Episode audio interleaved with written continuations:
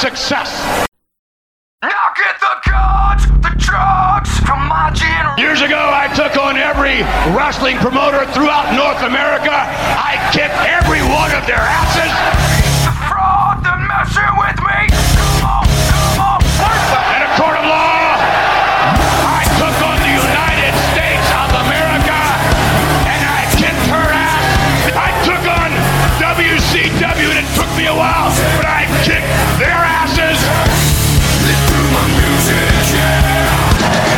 Not because I was an asshole. No, no. Ask me, Mr. McMahon, what's your secret? More than any one quality that makes me the successful man that I am, ruthless aggression. So I want to know here tonight, as you stand here on my ring, which one of you has that quality? Who among you has that one single ingredient? Who has enough ruthless aggression? Yeah,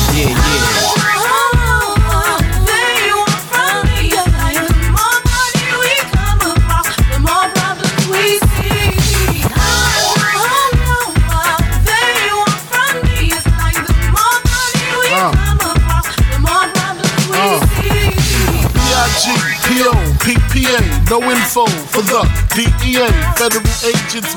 North South Connection. Welcome back to the Ruthlessly Aggressive Podcast, 41.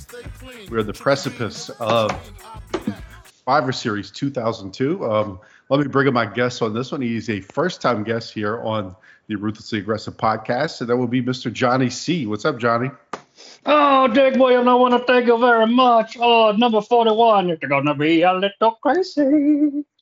See, if it's Uh-huh. episode number 41, should I do the whole episode in my Dave Matthews voice? Oh, did you know that Kurt Angle, Chris Benoit got into a fight? You know, You know, it would No, be I a choice.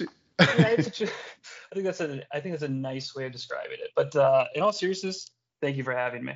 I really appreciate it. I, I'm a big fan of the show.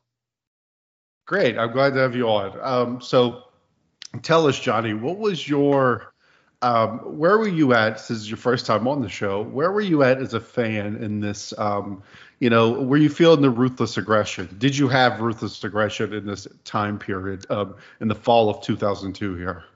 I, I did have ruthless aggression and I did all kinds of weird, pathetic things to keep it going, which I'll get to and explain. So 2002 is kind of a weird year for me in a sense that like it's um so I'm a freshman in college for most of the year.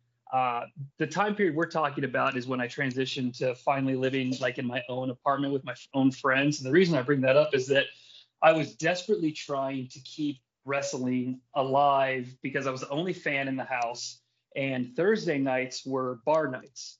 So I cannot tell you how much how many memories came flooding back of like having people at my first apartment and you know getting drunk before going to the bar. Which kids get your parents' Ah. permission first, okay? Uh, But but but specifically being like, you know, hey, we're leaving, and me being like, no, we're there's 15 minutes left in this Iron Man match. I'm watching the whole fucking thing right. you know, stuff like that. Um, I'd gone to WrestleMania earlier in the year, which is kind of the peak of my fandom.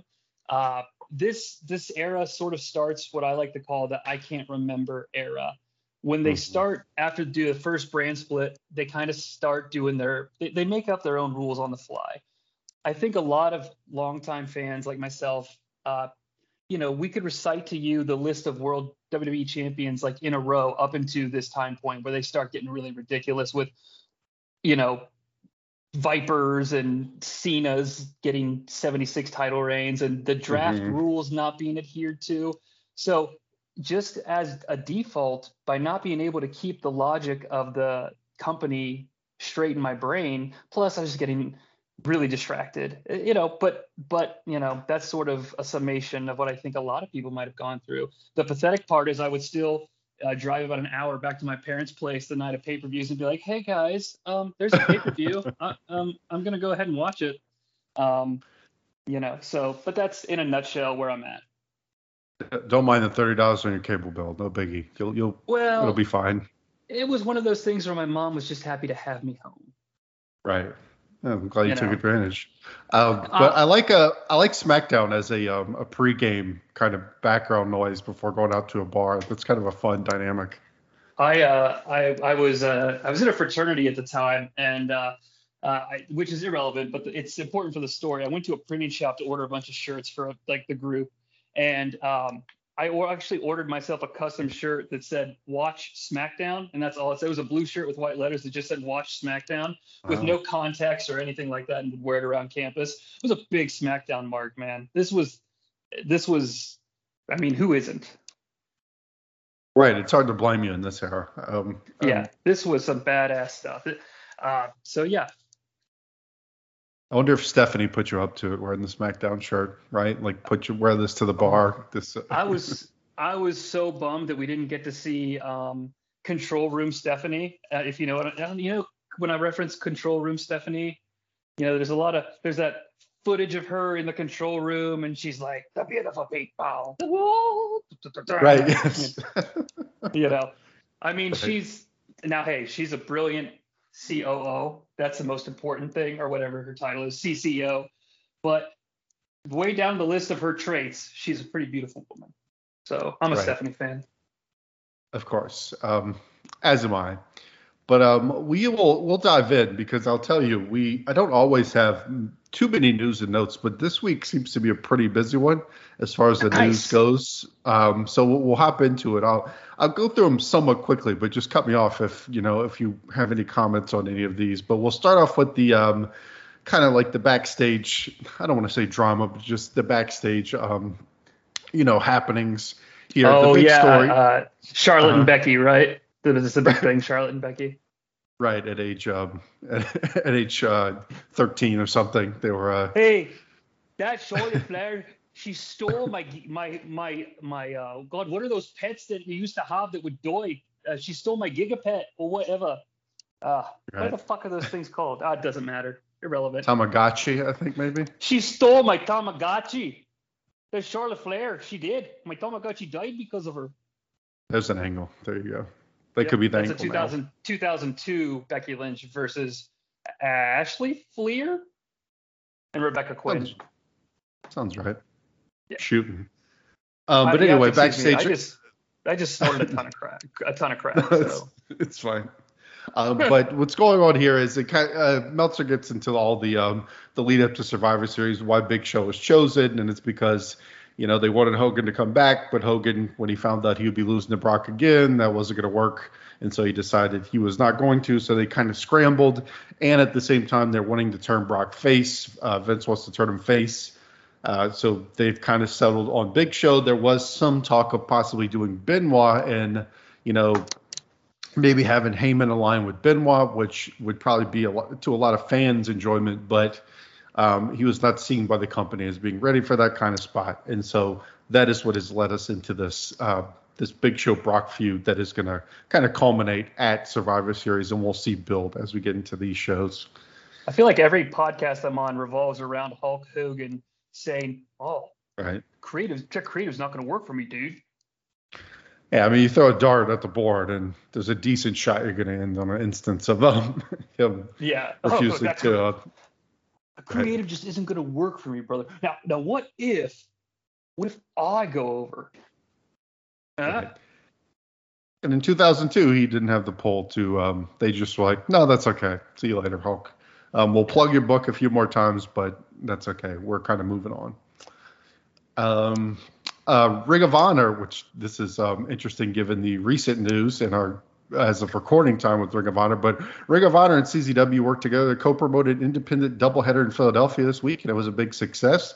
They drew their ROH drew, drew their largest crowd, 525 fans, for a 5 p.m. show, and immediately after, just down the road, 850 fans piled into the old ECW arena for a CZW show. Um, so you know the continuing slow build of these um, you can feel the um, the lower indie promotions kind of building in this um, late 02 as we as we are in the the early aughts if you will Do you know if HWA still has a relationship with WWE at this time?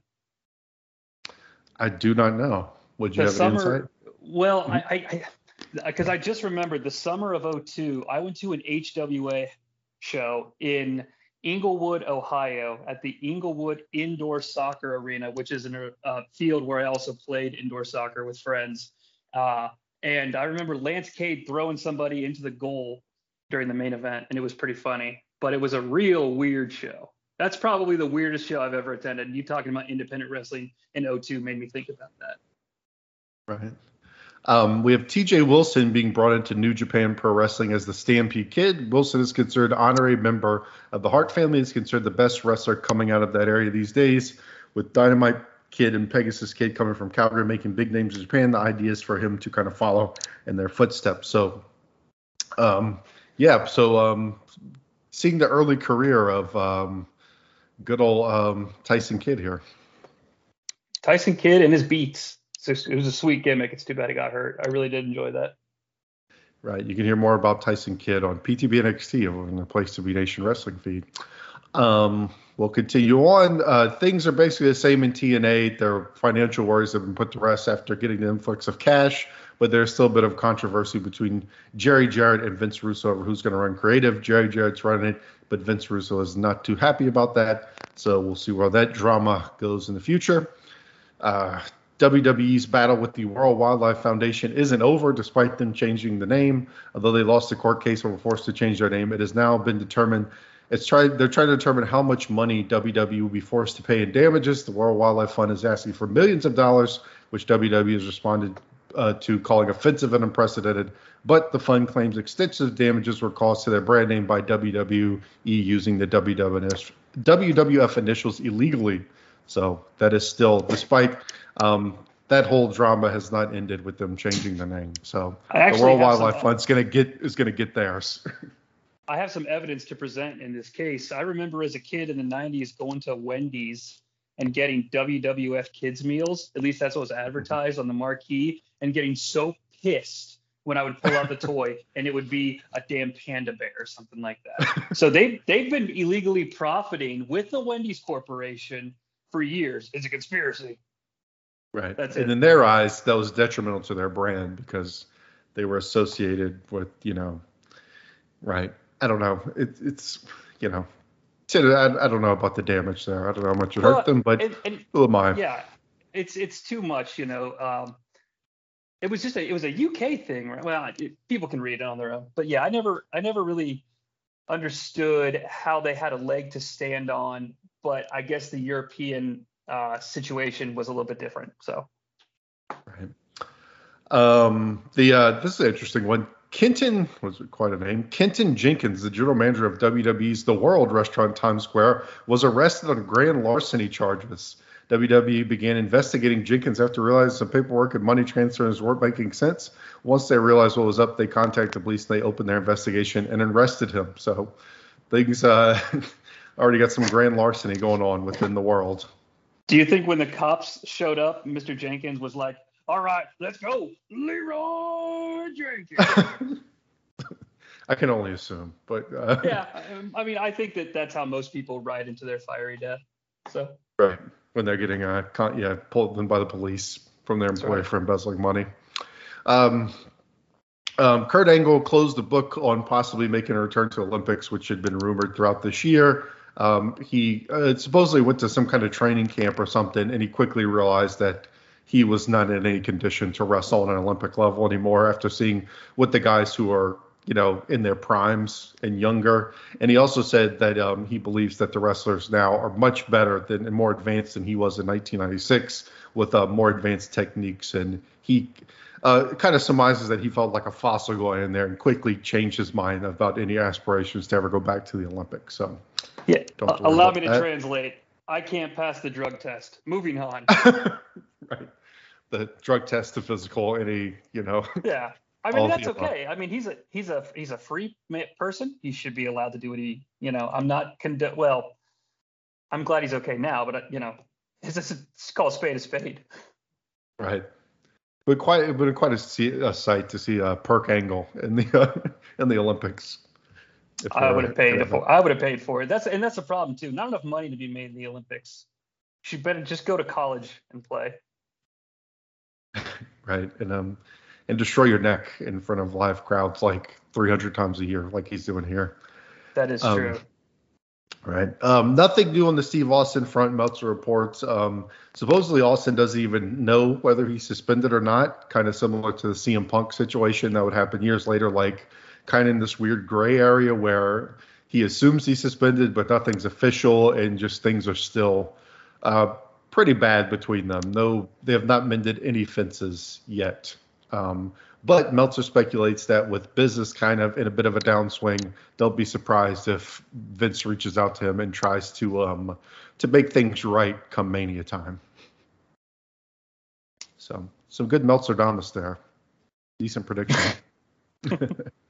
um, Triple H was interviewed by a Cincinnati paper and asked why he's a champion on Raw, and his responses were um, kind of stereotypical Triple H because uh, pretty much saying that he's the best, he's the best, the biggest star that they have, and supposedly a lot of guys backstage didn't like these comments, and it kind of feeds into the, the perception of him during this time Um, period. Did these guys not realize it's uh, staged? Right. I'm, I'm assuming. Yeah. It sounds very much like a, um, you know, like he's doing a put on. So I'm with you. there. Yeah. I mean, I don't like Triple H, but it sounds like he was just in character. Not having read it, of course. Right. Um, and the last note that I have here, well, last few notes we have is that uh, Nathan Jones still hasn't signed a contract, but they were impressed with him at tryout, so he'll probably get one soon. Um, but they'll have to offer him more money than the usual developmental deal because he could make more money working overseas. Um, but he's not good enough for the main roster yet. Not yet. We'll see. He's- he's- He's- Tell you what, he, he's good enough for George Miller. He's one of the best parts of Mad Max Fury Road. Yeah, worked out for old Nathan anyway. Um, last note is at OVW, they've been doing a tournament where one OVW star will earn a spot in the 2003 Royal Rumble. It was won by, um, I always botch his name. Um, I, I'm not even want to try and say it because every time I say it, I, I forget how to say it. It's like Did he, D ever, did he make? Oh, go ahead. uh, no, D A M A J A. I'm just going to spell it because I've tried to say it before and fucked it up. So. Hmm. I'm not familiar with said sports entertainer. Right. I know he's kind of known, but I'm with you. I think it's because his time comes in what is sort of my kind of blind spot too. Like you said, like 02, which is why it's going to be interesting as I get a little bit further this podcast. Is I feel like, like you mentioned earlier, 02 is my last, my last year where I feel like I could remember everything kind of in a decent amount of detail where by mm-hmm. 03 things really start to kind of get a little fuzzy where i really only remember the the real broad strokes so I I mean, I think it had, well, yeah, it has a lot to do with the convoluted nature of, uh, you know, the way they, they kind of swing the belts around and the, you know, they just start moving people from show to show. And it's like, there's nothing that, I mean, things stand out, but it's the big picture stuff.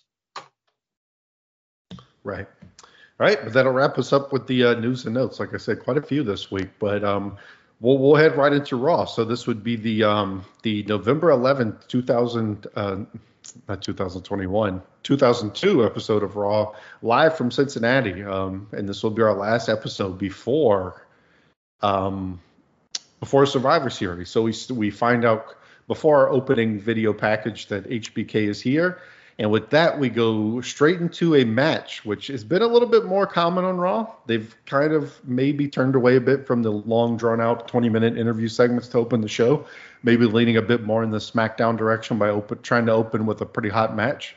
And they kind of get one here. We get Kane and RVD versus Jericho and Christian um, kind of building off the uh, chamber as three of these guys are going to be in the chamber, and even Christian has sort of been teased as a possible, like an alternate, I guess you could say, for the chamber.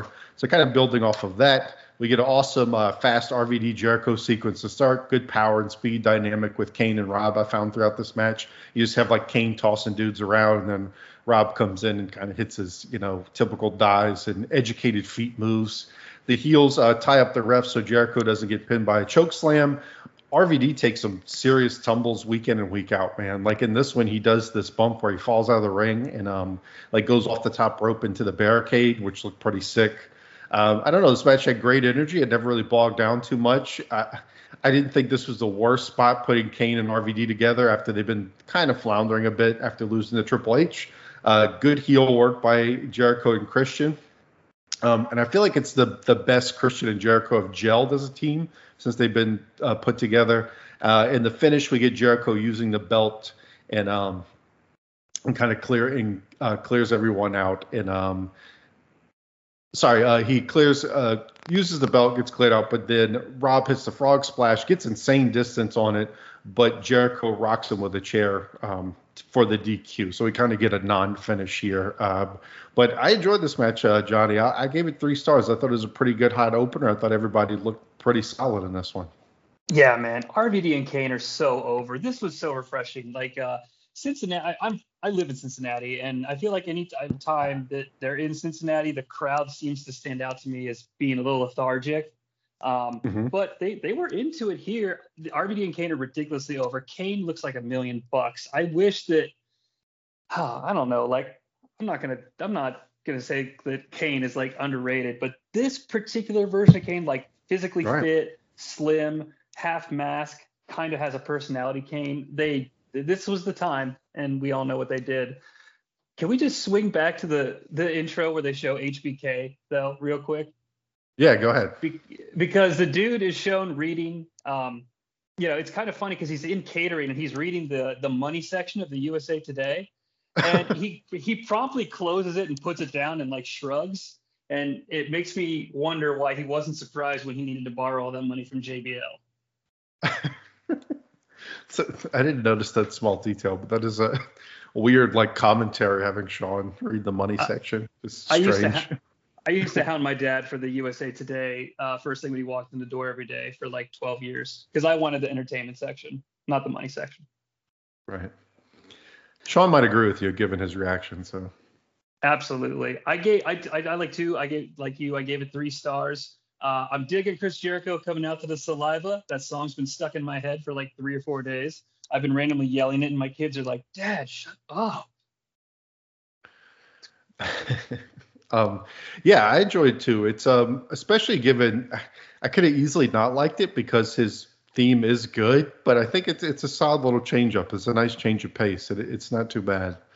Um, yeah, the, WWE's mm-hmm. favorite band is clearly Saliva. Forget Limp Bizkit. All right, it is saliva. That's interesting. Um, all right, so we head at backstage after this, and we have Jericho and Christian cutting promos. Jericho says that he's going to be winning the title in the Elimination Chamber. Uh, Christian pipes in and says that he's the first backup for the Chamber, and he will win it because even if he has to beat his partner, and an angry Jericho um, clean like cleans his clock for that comment, like knocks him out for um, even suggesting that he would, you know, beat Jericho in this match. So some good like uh, establishing that Jericho is the, the alpha in this team. Oh, it's great character work. I love that. All right. Well, we get a, uh, a quick recap here of what has been a pretty good story between Shawn and Hunter, like just kind of reminding us of everything that's been happening with these two since SummerSlam. Um, I've covered a great amount of detail in this one, but it, has been a good story, I think, um, and it's it's going to continue at the Chamber, and I think they've done a good job of kind of building what happened at SummerSlam into the um, into the Elimination Chamber in the Survivor Series um, storyline. Definitely, I um I, I, I spent way too much time trying to figure out this Shawn Michaels quote, this uh, "Don't hunt what you can't kill," mm-hmm. and I don't I don't dislike it, um, but I swore I thought it was from Predator or something like that, and I I fell into a black hole, and I guess he didn't steal it from Predator, but I'm gonna pretend he did as a way to justify my time. if you, right, I was gonna wonder if you ever got to the bottom of it. I kind of assumed no. it was just kind of an old saying, like cliche type of thing. That yeah, I mean that's assumption. yeah. Mm-hmm. It totally sounds like something maybe his daddy told him while he was sitting. His grandpappy told him while he was sitting on his knee. Little Michael right. Hickenbottom, don't hunt what you can't kill. Oh, you got it, grandpops. All right, we hit the Booker T, who's speaking with um, the reporter, Mr. Gregory Helms, of no relation to the Hurricane. Uh, all Booker T is thinking about is whooping Triple H. Uh, Goldust uh, says that the microphone is almost as big as his. So some good uh, innuendos there by Goldust. Uh, and they say that green and gold will have a victory all over. Goldust and Hurricane against Test and Steven Richards tonight. Uh, the testicles, the testicles are strong, but Goldust isn't talking about his fans. He's talking about the Golden Globes. So a lot of Goldust talking about his crotch in this uh, promo, but it was entertaining as always with these two. Yeah, um, I agree. I was I did not remember Hurricane and Goldust being a thing. Um, I was disappointed that Goldust didn't have like a uh, like a sidekicks uniform, like like a little because he would he could he would Oh. look great in like a Robin outfit, you know, because it would have been funny to see Goldust in little tights or little pants or whatever, pixie boots, Oh, man. all that jazz. Hey, it could still happen. We'll, we'll, we'll see what happens. It's possible. No, That's- that would well, have been you- you know what that means? We're gonna have to be watching some AEW wrestling. right. All right. We now head to our next match. It's going to be Jeff Hardy versus um, the um, Un-Americans, the reduced Un-Americans uh, 2.0, Storm and Regal. Uh, Storm is pugnacious in this match, as JR says, just kind of relentless as he typically is. pugnacious late Storm. He's Jeff, Pugnacious uh, King. Yes, he's, uh, which I was like, you know, he's not wrong. It's a decent No, word to not. describe his. Jeff has his nice unorthodox spots, working as the under, underdog throughout this match. Regal gets involved, uh, so Dreamer comes in. I should mention that this is um, it's Jeff Hardy versus Storm one on one. Regal's there, but um, he is not in the match. It's just a one on one match with Regal as the uh, kind of support.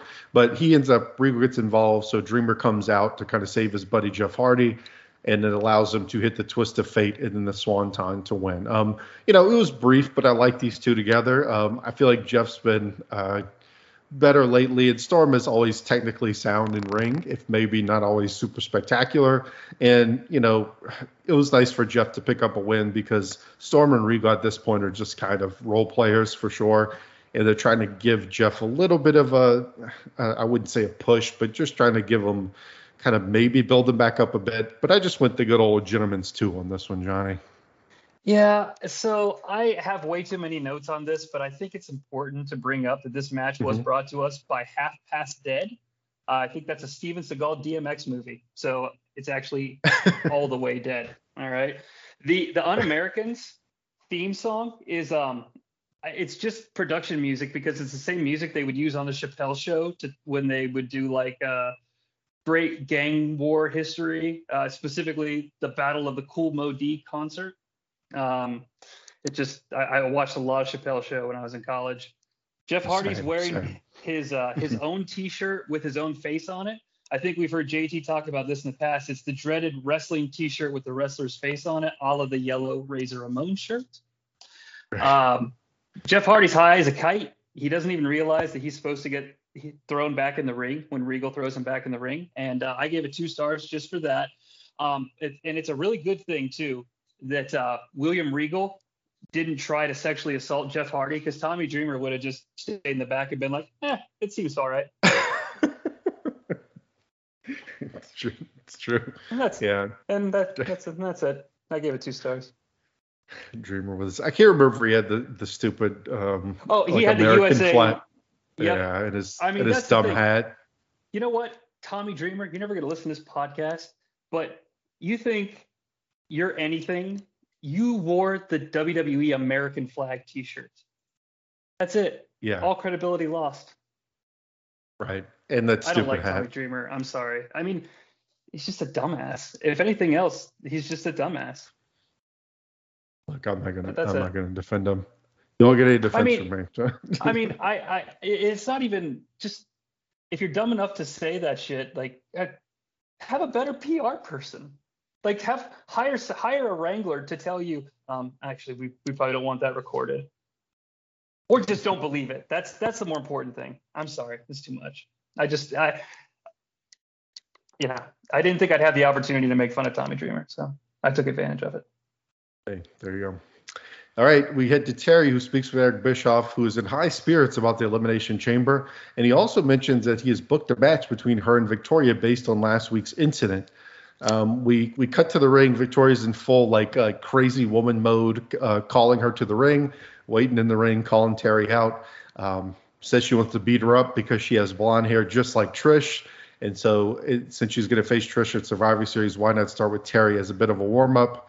Terri says that she's an interviewer, tries to reason with her, Um, well, uh, Terri, I should say, mentions Eric, like she tries to talk talk out of it with Eric, but of course, Evil Eric says he wants to have, uh, if she wants to have Christmas gifts for a child, she better wrestle. So some good evil Eric Bischoff there, forcing her to go into this match or threatening to fire. She tries to reason with Victoria, but it, it does doesn't help at all. Victoria attacks her, and of course, like strips her clothes because of course they have to get that, and it gets cheers from the crowd, which is weird. But I like that they pivoted a bit after that, and it just got turned into a, a normal brutal beatdown. Like slams her on the ramp, which starts to get her more of a heel reaction, you know rather than Mm-hmm. the face reaction of stripping her down. She low blows Charles Robinson, which I thought was a nice touch. Goes to get a ladder, but Trish runs out and catapults the ladder into her face to kind of cut her off. And then they even call this on commentary how goofy this was. But so they've been letting poor Terri get beat up the entire time. And then as soon as Trish comes out to help, now they're like, now the refs are like, oh, now we have to stop this. But they kind of play it off as that it, it's Bischoff has decided, you know, he was letting her get beat up, I guess. But yeah, I thought it was a good segment. Um, I thought it was a good beatdown. I like um, to kind of get over this insane Victoria character, and I like Trish coming to make the save. Um, like um, I thought it made Victoria really look like a beast, both just physically and like that she's a maniac. Did you think it was weird that JR kept yelling in the commentary, "Don't sell it, Terri! Don't sell it!" Right? Yeah, that was odd. Yeah, it was very odd. Um, Victoria coming to the ring and not having her theme music being played is a crime against humanity. Although I'm sure it would have been dubbed on Peacock. Right. Yeah, it was. It's a Um, bummer that she doesn't have the uh, the music. Right. Tattoo. Yeah, I mean I don't know much Right. about the the musical duo Tattoo, but I loved that song. It was a perfect entrance for her. Uh, yeah, her outfit kind of made me a little uncomfortable. Um, I, I'm not. It's just how do you wrestle in that? It's just it's too Hmm. sad. It's sad when you have like the the women that compete now and you go back and think, oh man, poor Victoria, even poor Trish to an extent, not because they need me to defend them or say, oh, poor them, but I just think that they could have been like be even more revered than they are now. I don't know. They're just, I don't know. It's too bad. Right. We'll see. They'll they'll get it. We'll see the shot that they get at, at Survivor Series and see, um, you know, what happens with that match. If we can get, you know, maybe they'll be given a bit of time and a chance to shine possibly with this because it's, you know, I, they've the feud has gotten a bit better. They've moved away from the Trish, uh, the uh, the Trish. Uh, sleeping her way to the top and all that kind of stuff they kind of moved starting to get away from that which i think is good Yeah. Yeah. I will agree with that. All right, we now head to Ric Flair backstage, who is um, he sees the uh, the newly Raw debuted Batista, and he um, he wants to shake his hand. Batista is reluctant; he refuses to shake Flair's hand, and it's just a lot of Flair like um, saying how impressed um, he's been with Batista and that he's a physical specimen and all this stuff. But Batista looks skeptical throughout the whole thing, so possibly laying some um, a little bit of foreshadowing of what's to come down the line. Yeah, I I really enjoyed this a lot. Just knowing, you know, where things go. It was cool to see Dave. Uh, God, looking like a, he's like, looks like he was like 16. I mean, he doesn't, but he's just so young. It's crazy to see. Right. All right, and he's going to have a match here. He's going to be facing uh, D'Lo Brown. If um, you wonder what's going to happen here, anytime they're trying D'Lo Brown out on O2 Raw, you know, you, you're not expecting D'Lo to pick up the W, and so he's going to come out against Batista, and he's going to get squashed as you would assume. Um, it's Batista kind of hitting his power moves. His signature, they're kind of trying to build here, is the spine buster into the power bomb. Um, he certainly comes off as a physical specimen. He is jacked to the gills here, like looks like he's about to burst. But uh, I would have my standard squash rating if it's an inoffensive squash is about one star. So I just want a straight up one star. Just a straightforward match to continue to build Batista as a beast. Yeah, I could not believe that D'Lo Brown appeared on my TV screen. Uh, full disclosure, the day before I watched the episode of TNA where he debuts, and I was like, D'Lo Brown, what the fuck? And then I'm watching Raw, and I'm like, holy shit, D'Lo Brown, well, what the fuck?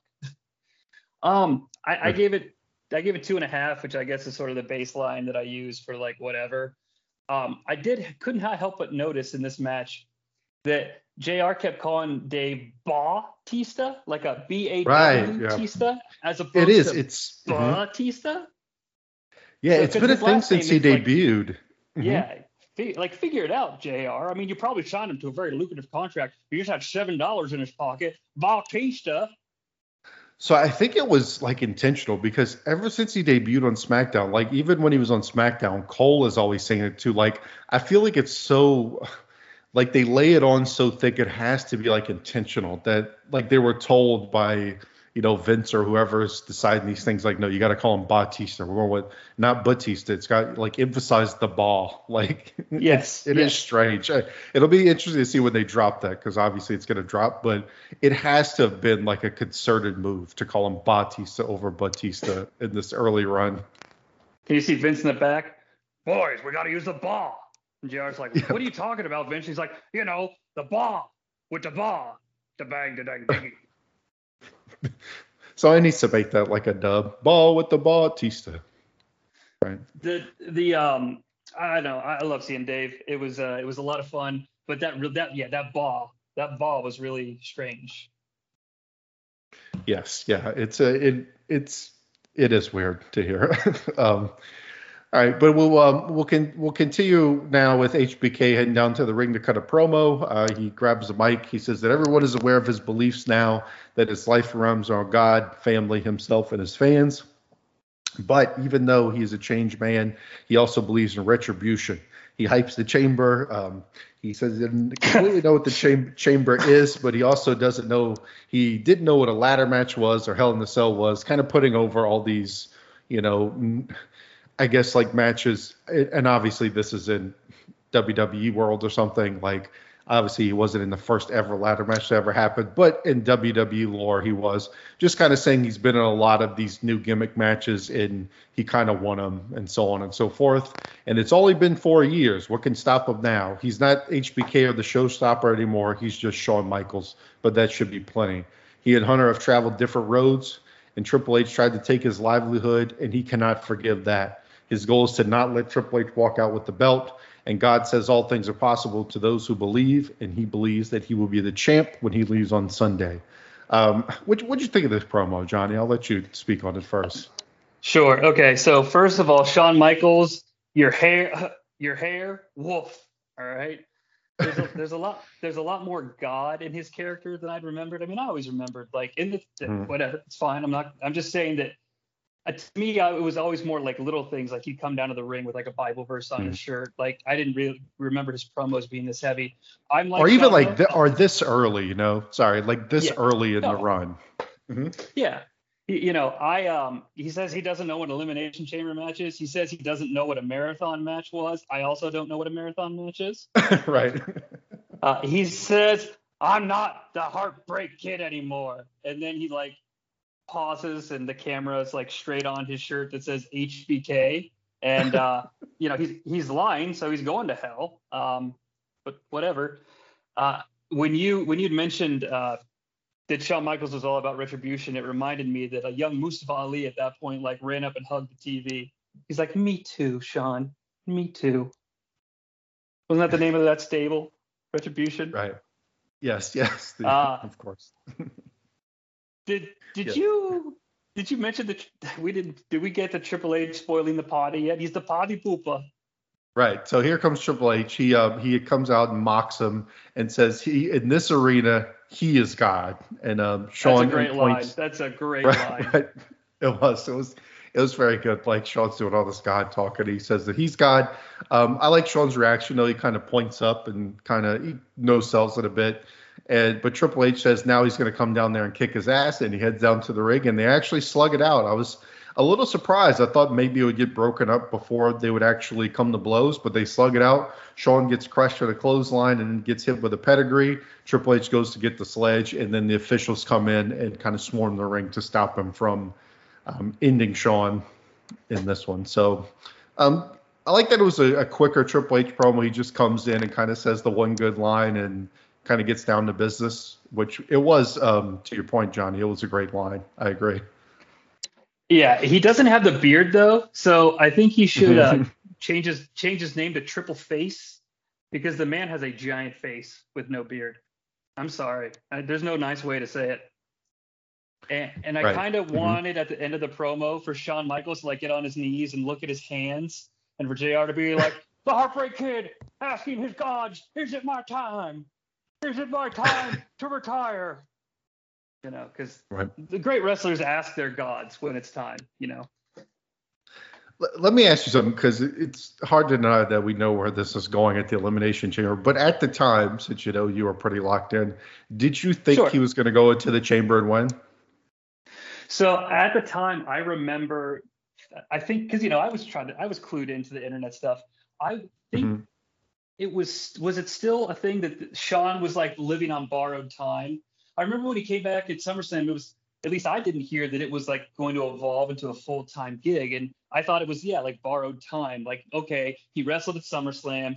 It's been four months. He can do one more match because you know he's Shawn Michaels. They want you know they put some money in his face, but he can't have a full schedule. So I didn't know that he would win. I, I honestly don't. I, I mean, RVD or Kane would have been better picks personally. I mean, we all know where it goes, but I, I would have put money on me thinking that Shawn wasn't going to win because this was maybe his last match. Right. That maybe he goes in and I would think possibly he goes in there so Triple H could get his win back, if anything. You know, like Yeah. and that's why he's in there to kind of not saying that's what should have happened or anything, but I could have see, maybe saw that as the reason for him to come back one more time after SummerSlam to kind of maybe put the end to that story, and then he kind of fades away after that, maybe. Yeah, or maybe they're one and two, and Jericho's the third entrant, and he doesn't touch either one of them because he's like, I'm gonna let these jackasses beat themselves up, and then the whole match continues. Eventually, Michaels eliminates eight, Triple H, and then it's like him and RVD at the end, and they have like a 10 minute face off, and he puts RVD over and goes away into retirement. Right, but for sure, I think you at this time. I think like Meltzer's been kind of up and down on it, but definitely no like definitive. You know, uh, Shawn's clearly going to be around for the foreseeable future, and it's definitely still very up in the air as to what his future holds.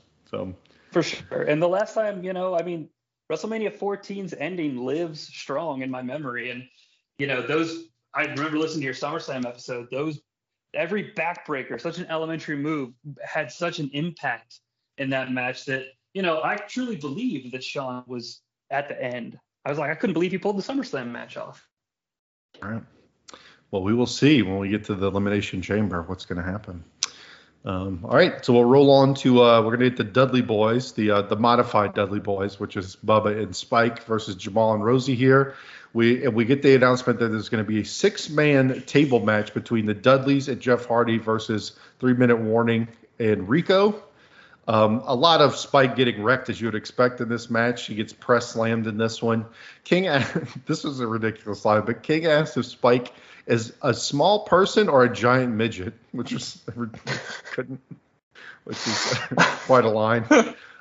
Um, Bub Bubba turns it around momentarily, gets a little bit of offense in on Jamal and Rosey, but he ends up getting they overwhelm him, and he actually gets pinned with a Samoan drop. Um, I was a little shocked at such a decisive win for three minute warning as they're going into this um, into the big match at uh, Survivor Series. So um, the match wasn't too much to speak of. It was real quick. It was pretty basic. I ended up going a star and a half on it, but an interesting, uh, interesting, interesting decision going into. Um, you know, Bubba doesn't he doesn't uh, take too many pinfalls, and this was a pretty definitive one.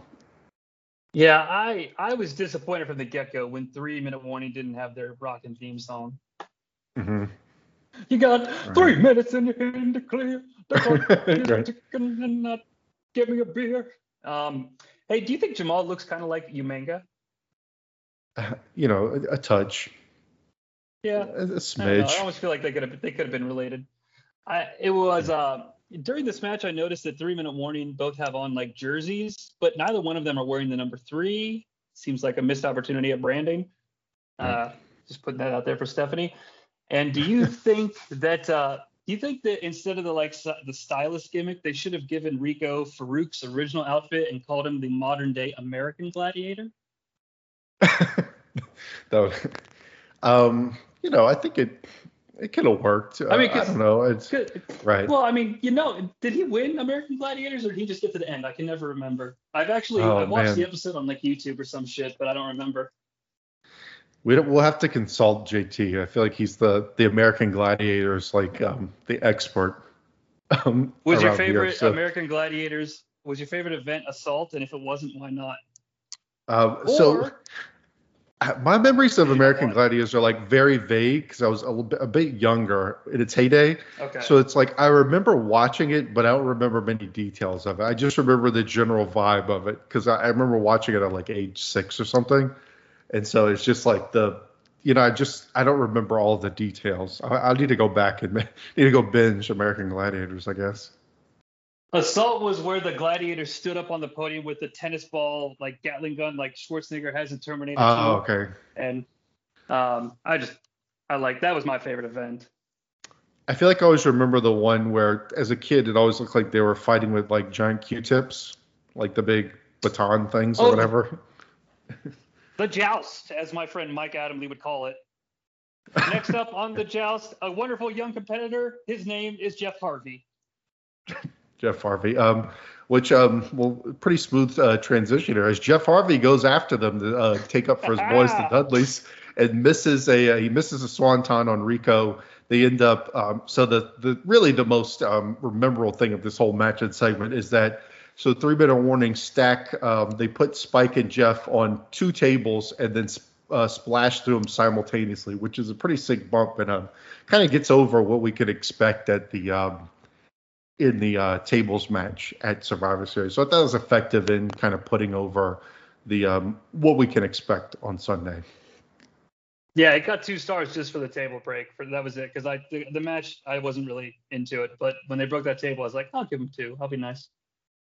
Right, which has kind of been my knock on three minute warning throughout this run is that when they're doing stuff like this, they look awesome, but when they get put in more of a just a match, it, they, I don't know, it's like they can't.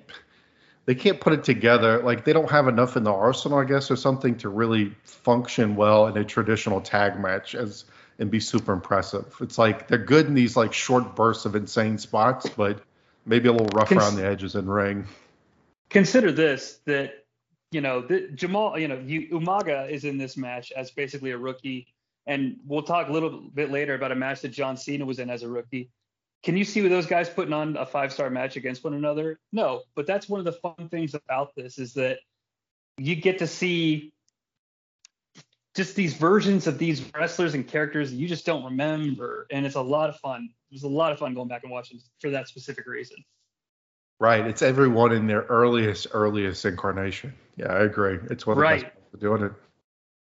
All right. So we'll head to uh, Chris Nowinski. He comes out to the ring with a book of poems uh, to talk about how he tells the, uh, you might be able to speak on this one, Jonnie, but he talks about Pete Rose should be in the Hall of Fame, which gets a big pop from the crowd.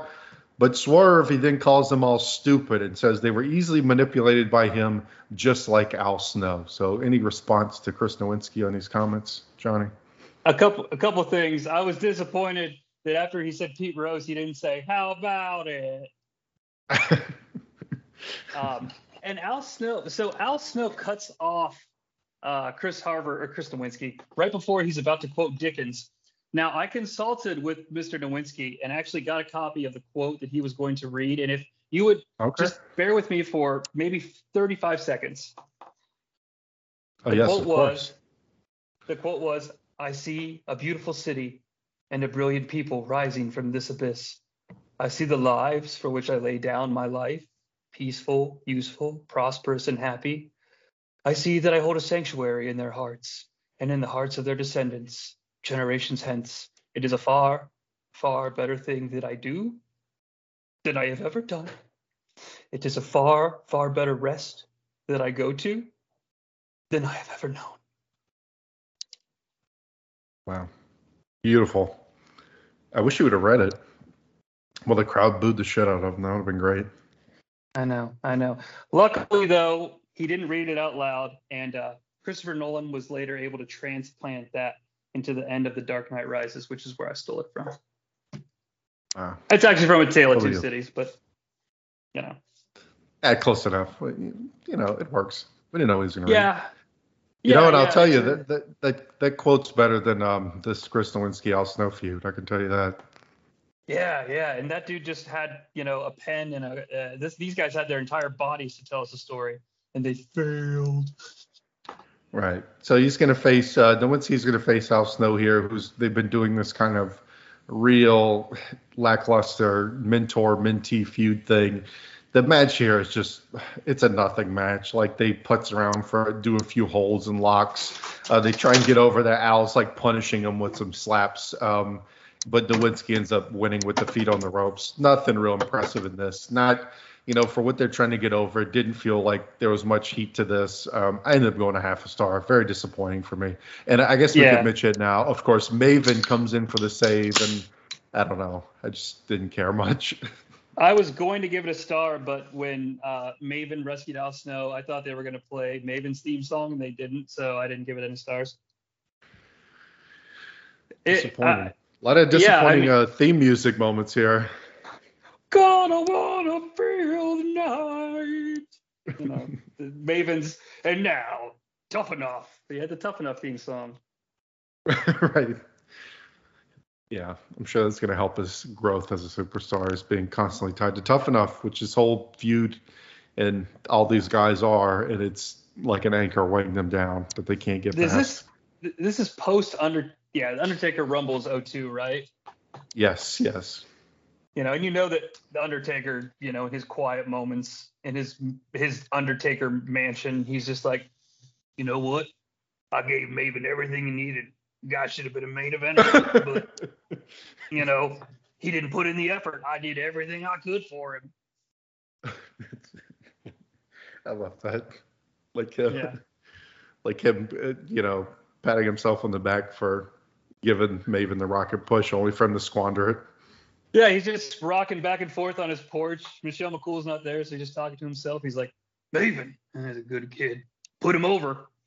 Just never, uh, he never put in the work. We got to put in the work in the ring and outside the ring. Yeah, I could see his like talking head interview in one of these like WWE docs saying that. Yeah. Yeah. All right. He's such an interesting, interesting character. Moving on. Maven right. didn't, didn't, Maven. Maven never achieved Yeah. greatness. yeah, the uh, the tough enough feud is not not going many places. Um, all right, Eric Bischoff comes out to hype Super Tuesday, which is something doing the pod. I completely forgot this ever existed. I guess it was some cross promotional Tuesday show on UPN, but man, I have no memory of this. But I got stressed for a second because I was like, oh shit, I got to watch Super Tuesday too. no, no, Super know. Tuesday is I'm assuming lost somewhere in the um, you know, could have maybe I- been a hidden gem at some point. I read the They- results. The Mhm. the they had a they had like a big Survivor Series style match, but Right. it wasn't. Ima- imagine if they did that. What if they did a live one hour network special and it was just like one giant ten man tag between like five main eventers on each side? And I'm not talking like Roman Reigns and like the Dirty Dogs. I mean, I'm like eh, like the biggest guys. I don't know. I think that'd be Mhm. cool. The Survivor Series is a missed concept. Uh, kind of. I kind of miss it a little bit.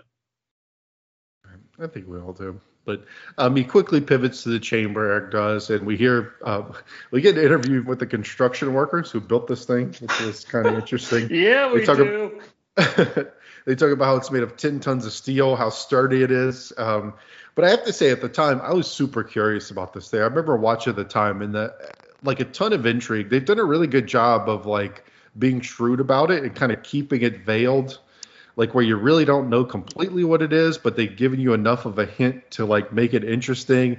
And especially when they say it's like War Games and Royal Rumble and kind of saying all these things. Um, he explains the rules too, which I'm not going to go over because we're all very familiar with that now.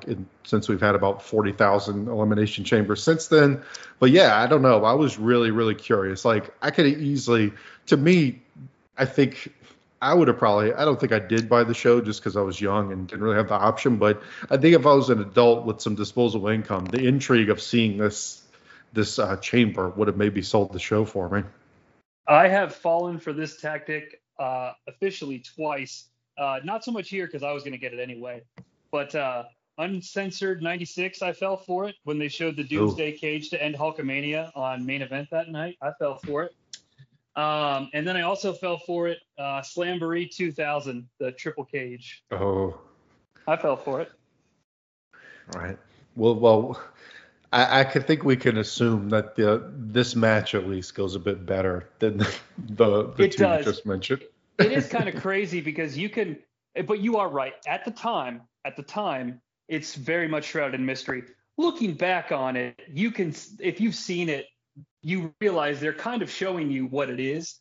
But Mhm. yes, but the first time you see it hanging from the garden, it's all black, and I don't think they showed it on Heat, didn't they? I think they maybe even say something like, "We're not going to show it to you here, fans. You're going to have to tune in." Right.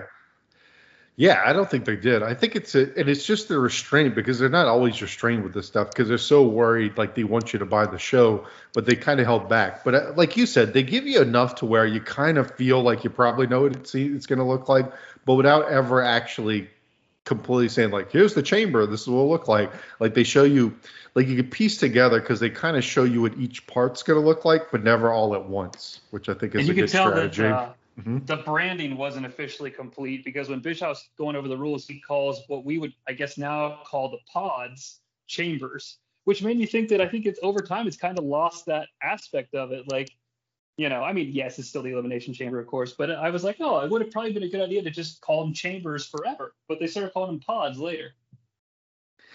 you you have the four mini chambers and then the one big chamber. The, um, Yeah. the sub the sub chambers within the Well, the, I mean, we can't give them full. Cha- we can't give them full chamber credit. They weren't born here in the chamber. But the, the construction workers were great. That was a, a pop for that. I was not expecting to have, you know, Chuck in his hard hat explaining to me the um how structurally sound this thing is. There's some bitch gonna rock your world. There's two miles of change. Right. They're the miles of chain, two miles of chain. Two Another miles of thing- change. And how expensive. Like that's another thing when you see this th- them talking about you like, man, this sounds really expensive to build. What did it cost to fly the Hell in the Cell over to Saudi Arabia? Eh, I mean, they just piss that money away now. It doesn't mean shit to them. But yes, how? I mean, it's crazy. Absolutely Right. insane. All right. Speaking of ex- insanity, we head to the F view camera, which shows Steven Richards uh, back in the locker room trying to get Stacy to market him as well. He wants to have the same treatment as tested with testicles. Um, but Stacy says she has her hands full growing the testicles, so she can't really help Stevie. He says that she could motivate him, and he bends over and he wants her to cane him. Um, but unbeknownst to Stevie, Test actually walks in. He grabs the cane and he ends up hitting Stevie in the ass with the cane rather than Stacy, and they have a good laugh about it. And then they kind of imply that Stacy kind of wants Test to hit her with the cane too. So, you know, got to titillate us with that, Johnny.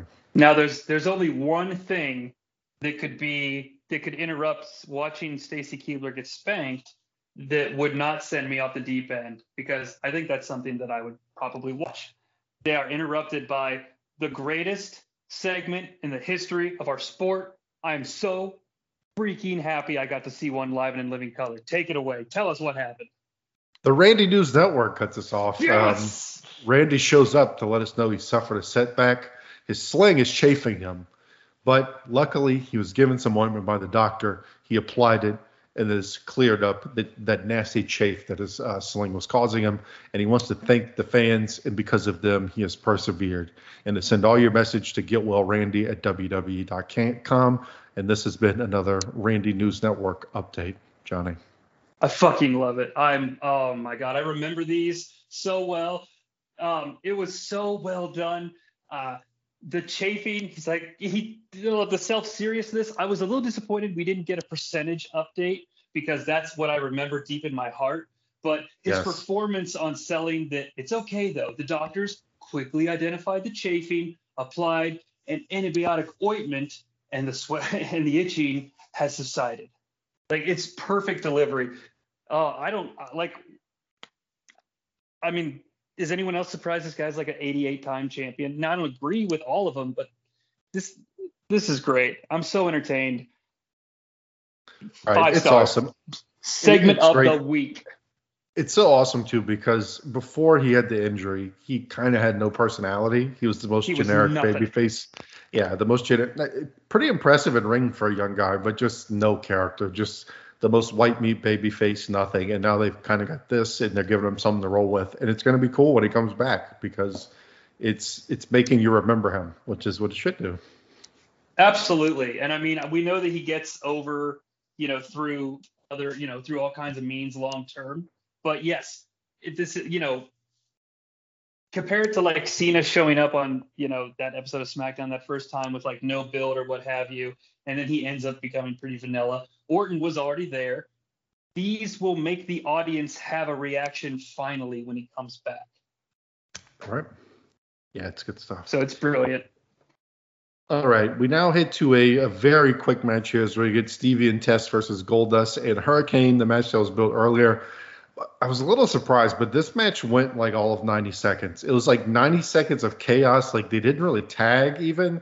It was just kind of them running in and out, and then Test ends up winning with the pump handle. It was a, you know, it was weird because I thought with all these guys in there, they, they would maybe put something together like a quick little five minute decent match, but it was I don't know, it was just odd. Just no, I think they even called on commentary. Like JR's like, there's not, they're not even a tagging in this thing, just in and out until Test wins. So I would a star on it. I mean, it was okay, but I was maybe expecting at least a some kind of actual match here, which we didn't really get much of.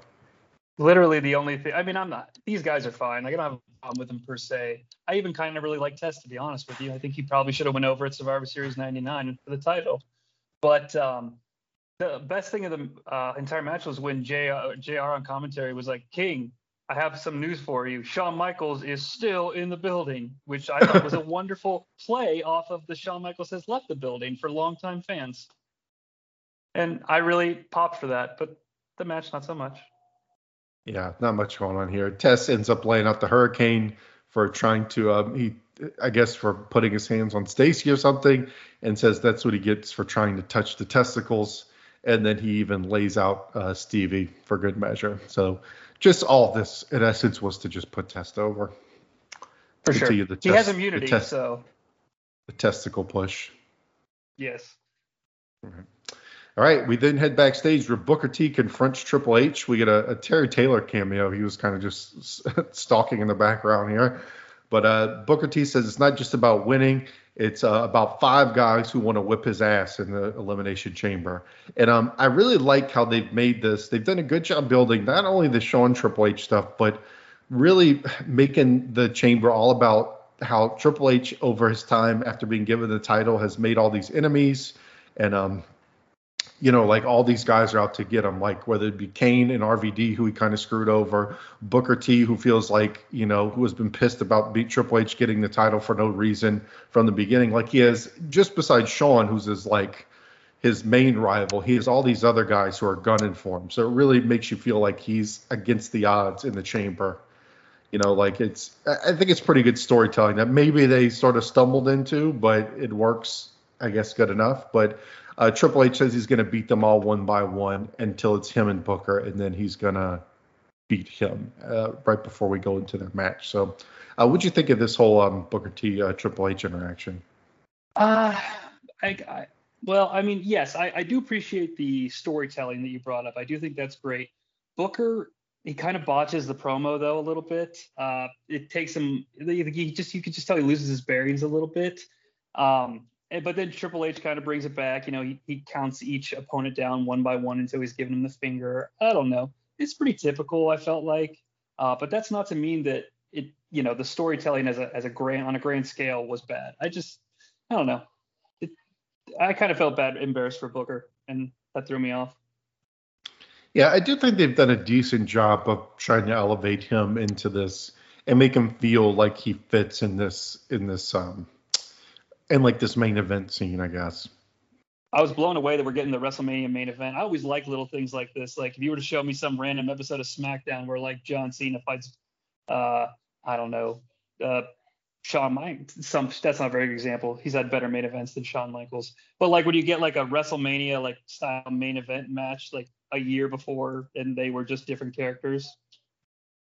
Right, and you get that a lot of these, honestly. Like it happens more often than you would think, where it's just a matter of them having TV every week and needing to come up with some main event or some interesting matchup for that week, and you end up trotting out something and it ends up being a much bigger deal down the line. So I'm with you. No doubt. Yes. So we're gonna get Booker T versus Triple H at our main event here. Booker T comes in hot as always. Um, he's really good in that role. It's just a fired up baby face. Um, and it's I, I felt it was good too because that's what's been missing. What I've been complaining about on these Raw main events is that they've been, despite like with a lot of the Kane Triple H stuff, I felt like it, it came off a bit tepid for as heated as it should have been. How pissed off Kane should have been at Triple H. It was kind of the matches end up being a bit ho hum. So I like that Booker T comes in with his fire as Triple H has kind of been dogging him, and so he comes in pissed off.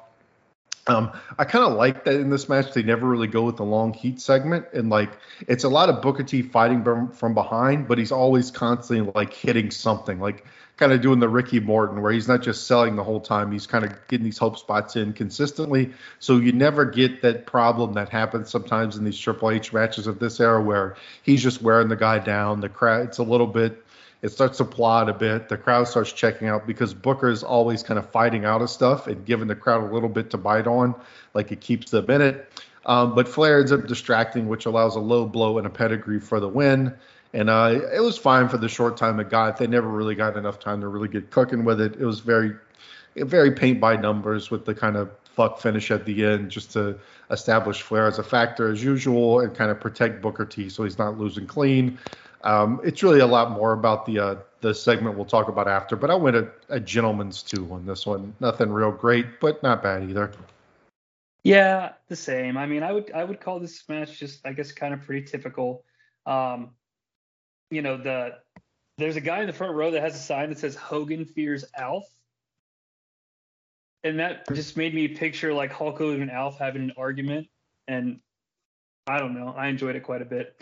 The match itself, however, I did not enjoy as much as my fantasy. But, you know, like you said, I gave it, you know, two and a half, which I'm kind of using as a signal for it wasn't bad, it wasn't good, it was just sort of there. Mm-hmm. And when he hits the Yeah. pedigree, I specifically counted to see how long before he covers him, and it's only two seconds. Well, we'll see how, what changes in the future. Yeah, yeah. But, uh, well, you know, we'll Triple H just hasn't had that part of him awakened yet. Right. We'll see what the differential ends up being in a few months. Uh, but like I said, the the main, the real, the real focus here is on this post match segment. As Shawn comes out, then Jericho, Kane, all of the participants in Elimination Chamber head out to the ring and start brawling. Kane tosses Rob at one point to kind of get over that, even though they're both faces, that it is every man for himself. Kane gets some shots in on Triple H, but ends up beating a spine buster. Just kind of back and forth, everyone getting their shit in, hitting their key spots. But we end on Shawn reversing the pedigree and hitting one, actually hitting a pedigree on Triple H. But Jericho is actually the one to stand tall at the end as he plasters Shawn Michaels with a chair to end the show in our last view of all these guys before the pay per view. And that's how we The last show. thing we were left with the king of my world. yes, right. Which You know. Saliva's going to be a part of the show. So Did you see when uh, Booker T did his like jumping sidekick? He landed right on Kane's gut, and Kane visibly retches, like ooh, like not in character retching, like literally, like Right. holy shit, dude, you landed on my stomach. Yeah, he hits some wild ones sometimes. That scissors kick does not always connect how it's supposed to. Like it can kind of, it um, he lands those a little sloppy sometimes and kind of cracks guys in the back or something, like in the lower back or on the top of the head, or he's not always super precise with that move. He's get he's a little rough on the delivery.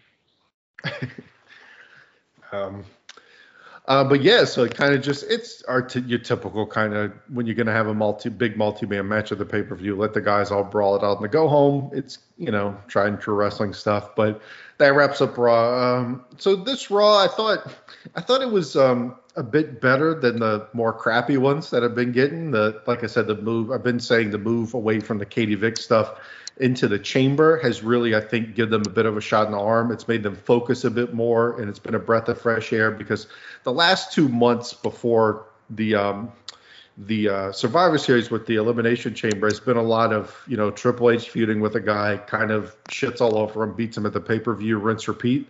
So it's nice to see that this is more, you know, we have a lot of guys in the mix. Uh, you know, just a good change of um, and even a bit more focus on some of the other matches. Just overall, it felt like a more focused show when Raw has really got meandering in the last couple months. Nothing real great in ring, but it was just more about the hard sell for the pay per view. So I went, I gave it a solid five out of ten on this one, Jonnie. Yeah, I so I always feel kind of bad with like out of 10 rankings because you know you Mhm. hear even like I, I was leaning towards six and it's like god that kind of makes it sound like it was bad. And, and i gotta tell you it wasn't bad at all. Um you know if you're like a wrestling purist no it's not going to do anything for you. But i had a great time seeing like rnn seeing bischoff you know looking kind of young and spry. I, I really liked the uh 2002 gm storyline reboot that they did. I mean it was a hard reboot uh, major course correction, but bringing in Bischoff and Stephanie and having the brand competition actually means something. Like Bischoff always had a built-in motivation, even if he wasn't like feuding with Austin, you know, to compare him to McMahon. So I, I really dug it. I enjoyed this little snap in time. It was, fu- you know, I live in Cincinnati. It was fun to see like, oh, it was in Cincinnati. Um, I had forgotten that about this, but yeah, I, I think ultimately you have to land with something like a five if you're looking at it from a wrestling standpoint but you can really have fun with the show if it's something that you're into if you're into this time frame Yeah, I just thought it was a perfectly fine, solid piece of wrestling television to build to a big show, which it's fine. It's you know, it's much better than the um, you know, some of the Raws have really been pretty outwardly bad, and this one definitely wasn't. It was it was a fine, entertaining show. Just you know, maybe didn't stand out. Like I don't know if it's one you're going to go back and it's going to be historically good or something, but it's perfectly fine. Did its job, which is okay. sure. Not every like wrestling shows don't need to be like fantastic, you know, you know, insane shows every week. It's just not really built for that. I'm fine with that. I just I'm happy it's not bad this week. yeah not every week can be you know the that special episode where Shawn Michaels and Marty Jannetty wrestle and the kid beats Razor and or on the other end of the spectrum of like Monday Night Raw the Katie Vick stuff which also stands out as oh my god I can't wait to rewatch that episode but for other reasons um, this is right in the middle it's it doesn't have anything where you could point at and be like it's the greatest or it's the worst so it's fun to watch it's literally just weekly wrestling and every once in a while I think that's okay Right. Yep, we'll see how SmackDown's effort compares. So we'll head to the SmackDown from uh, November 14th, 2002. We are live from Columbus, Ohio. Uh, we get a long recap of the Brock Heyman Big Show storyline that they're really pushing. Again, this is a lot of them really trying to put a lot of emphasis on this to legitimize show and kind of get this whole storyline over, which I appreciate. It's fine. Yeah, this was this was fun for me. I was actually at this SmackDown live on Tuesday right. night uh, for the taping of it, uh, which was weird for me because I don't really go to Columbus for stuff a lot. But it was a it was a I remember it was a lot of fun. It's probably like I don't know this I don't I don't mean this to sound pretentious, but I've been to a, a couple of televised wrestling events over the years, and sometimes it's fun to go back and rewatch it. Like I was at uh, um, a, the SmackDown shortly after uh, Angle wins the belt in Pittsburgh after 9/11, and uh, I've wa- rewatched that show many times. I was at the episode of Sunday Night Heat that didn't air. It was just a radio broadcast due to technical difficulties out of the Nutter Center in Dayton. Um, and I've rewatched that numerous times, but I've, I don't think I've ever rewatched this. This was my first time. Awesome. Well, I'm glad you get to relive it. Um, and I'm sure you'll have some nice tidbits from being there live that we'll get to. I was pretty high. So, we'll see. um, but but no, I remember. I remember. Yeah, if not, you could just make it up. It's all good. anyway, um, all right. So we have Mark Lloyd who tries to get a word about Brock's condition from Paul Heyman. Paul Heyman is very defensive and says, "Why does he ask Taker? Taker got um, the same thing happened to him weeks ago, and nobody's asking about Taker whether or not he's hurt and um, can't do anything." He says Brock has a broken rib and he's not going to be here because he's recovering. And he, and sh- Big Show shows up and says that if uh, Brock does not show up, he is going to call him out. So kind of sets up some intrigue for the show as a, a will Brock show up or will Brock not show up on the show to um to take Big Show's um challenge. Live, Jonnie Sea was very angry to hear that Brock Lesnar would be at the show he was attending. Uh, I remember that specifically, and hoping this is so funny because even though I'm you know smart enough to it, the whole time I'm thinking, oh man, I hope that it's just an angle, and he's really here because I came to see, you know, Brock Lesnar. Well, they're not going to make you wait long, Jonnie. So at least No, you had that because They didn't. don't dr- They they, don't draw it out too long, as we'll see in a second. But um, And our opening match for- here. Uh, mhm. Well, I was gonna say thanks Go for cluing me in that that was Mark Lloyd because I have who is this guy like six times. I just he's one of those guys I don't remember. My fault. Honestly, Sorry, Uh, I. I'll I only know from doing the pod. It probably took me three episodes of, and I'm taking notes for a podcast for me to consistently remember who it is. I was like, wait, who's this guy? And then after about a month of him showing up, um, I was able to remember. Yeah, he looks very much like a guy who would do like infomercials or something. yeah, he looks like um, uh, God, who's the guy on TNA? Oh, like uh, Bor- radio. Borash. Yeah, he looks Borash. like he looks like Borash's older half brother. Borash half brother Mark Lloyd. Yeah, Mark Lloyd Borash. Adopted half brother maybe because you know they don't look a ton alike, but they could be adopted half brothers. Yeah. If that's a thing. Spike, spiky blonde hair. That's the main Yeah. trait that share. Um, announcing sort of. Yeah. but anyway, Well, our, um, we, gotta our- get, we gotta get some of these blonde-headed boys on TV, huh? Huh? Hey, Patterson. yeah, Vince is uh, he's like, we got to get a Borash over here. We need our own. Borash. Get Mark Lloyd. Um, Give me a boy. Anyway. Ha our opening match is going to be uh, everyone's favorite Chavo versus Edge. Um, Ooh, Chapo. they announced the uh, big triple threat tag at Survivor Series. It's going to be um, Rey and Edge, Chavo and Eddie versus Kurt and um, and Benoit. So a triple threat tag team match. We get a lot of a lot of this was, um, and I thought it was it worked well because if you just look at this on paper, it should be like Edge just destroying Chavo based on you know Edge's size and his billing compared to Chavo. But I thought they did a good job of since Edge is the face and maybe needs to sell a bit and get some sympathy of kind of framing it that Chavo's using his craftiness to kind of work around being overmatched with Edge, like um, like uh, but so I, I thought that was good. So it kind of made the um, like when Edge is kind of getting worked over, it made it a little more believable. They have a six spot where um, Chavo gets hit with a midair drop kick and completely shit. That was a nice spot. Uh, like I said, it is a bit weird though to see Edge working so much from underneath against Chavo, but I, I think they did an okay job for it. But um, he ends up reversing the um, tornado DDT to win in a pretty fun, quick match with some cool counters and big spots. Um, a pretty good opener for SmackDown. I ended up going two and a quarter, Jonnie. Yeah, Edge in this period, I don't.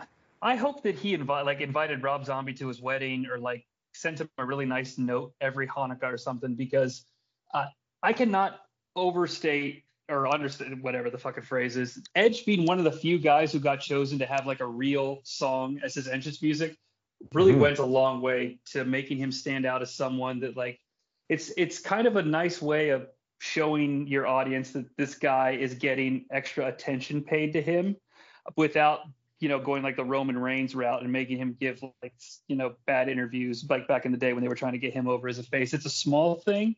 Like I don't I don't like I don't like or dislike Jungle Boy. I really don't watch a lot of AEW, but I love Tarzan Boy by Baltimora. So when my son's watching AEW and they say Jungle Boy is about to come out, I sit down and I wait for him to come out. Now, a theme song is not the ma- most important thing in the world, and I've jokingly mentioned songs a lot, but Edge having this real Rob Zombie song made him stand out so much when he was still trying to find his way as a singles guy. I don't think it can be, uh, you know, ignored, which is why I've rambled for two minutes about it. No, he's sorry, hit the jackpot th- throughout his career, though. Like from being part of the Brood, which that music's awesome, and then he gets to Rob Zombie, and then later in his career, he has like that Alter Bridge, which is a cool entrance too. He's Yeah. he's done pretty well sure. throughout his career on the entrance and the music front. Yeah, and I, I, I actually got, you know, Michael Cole gets a lot of shit, uh, especially during Edge matches for his Edge-related puns and ridiculousness. But you know, it's not a new thing. He's still screaming words like edumatic, educator, education. Like, it's the Edge Army, Cole. Yeah, they really get their head shit in. Yeah, they do. Yeah, he Edge is like I find on here, he's just at the brink of like where they're maybe laying it on a little bit too much and trying to push him. but they're not quite there. It's like just where you're like, man, if they would go a little bit further, I'd probably think it was annoying. Is it? It's weird for me too in this day and age because, um, you know, WWE has is a generational product, and they'll, you know, they would bring in. It's like a special occasion, like oh Hogan's coming back for one match at Mania, or Austin's going to be the special ref in this big match, or Rock is finally coming back. To me, now that Edge is one of those guys, it's so weird to me because he was Mhm. never that that big for me because when he was the guy, it was a, a part of my fandom that just wasn't as strong. But like some Mhm. to some people, and it's okay. Edge is like the Shawn Michaels to them, or the Hogan, or the whatever. And it, it's crazy to me, but again, fun to go back and see him in this stage. Agree. Um, what'd you what'd you think of the match? You have a rating on the uh, match? I, What'd you think? I gave it I gave it two and a half, which to me again is just it's Mhm. really just right there. It didn't it didn't offend me. It didn't entertain me beyond belief, but it was okay to watch perfectly. And I was I had I had in my head as I'm watching this, you know, trying to remember what it was like there. And I was like, where is everybody else? I remember a bunch of shenanigans, and then later on it would all come back to me, and we'll get there. But I remember watching this live on or watching this on TV just now, thinking this isn't what I remember. I just had it confused with the last match. Gotcha. All right, we hit to Rey backstage. He tells Mark Lloyd that he's proud of Edge, but before he could really say much else, we see Brock walk in, and so uh, you weren't disappointed for long because it was like kind of a swerve because you're thinking, oh, they're gonna milk this and Brock will show up at the end. But ten minutes into the show after the opening match, he's like, oh wait, he showed up. He's he didn't listen to Heyman. I do not believe. Okay, it, fir- first of all, when Brock walks in, Rey like Rey is giving the interview to Mark Lloyd. Brock is off camera. Rey cuts the interview and he goes, "Oh, yo, Brock, you okay? How the ribs?" I don't Yeah, believe yeah, for a that's true. I don't believe for a fucking second that Brock Le- like if Brock Lesnar was a real person, that he wouldn't have just like grabbed Rey Mysterio by the throat and thrown him and be like, "Don't ever talk to me, nerd." Right. I just, I, I just don't believe that. So he's he's losing credibility points by the second, and then I see that he's wearing the fucking shirt with his own band's name on it, or if you're a professional sports entertainer, wearing the shirt of the pay per view you're about to perform on, and he looks like a goddamn uh, jobber. He's wearing the Survivor this- Series T-shirt. That's funny. But yeah, it's um yeah, so he just immediately shows up. So no suspense here. Brock is in the building. He's he's not backing down. So Oh, he does. Little- He does yell Rey. It's fine. Don't worry about it. My ribs are great. right, they're really trying to put the face over, like because you know a month ago Brock wouldn't have even like you said Yeah, if you would have saw Rey he would have beat the shit out of him for no reason.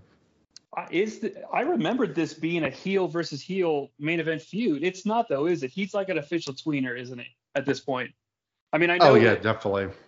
okay, I, I won't spoil the pay per view in case someone hasn't seen it. I mean, obviously, this is like that's like the icing on the cake for okay, everybody, it's it's done.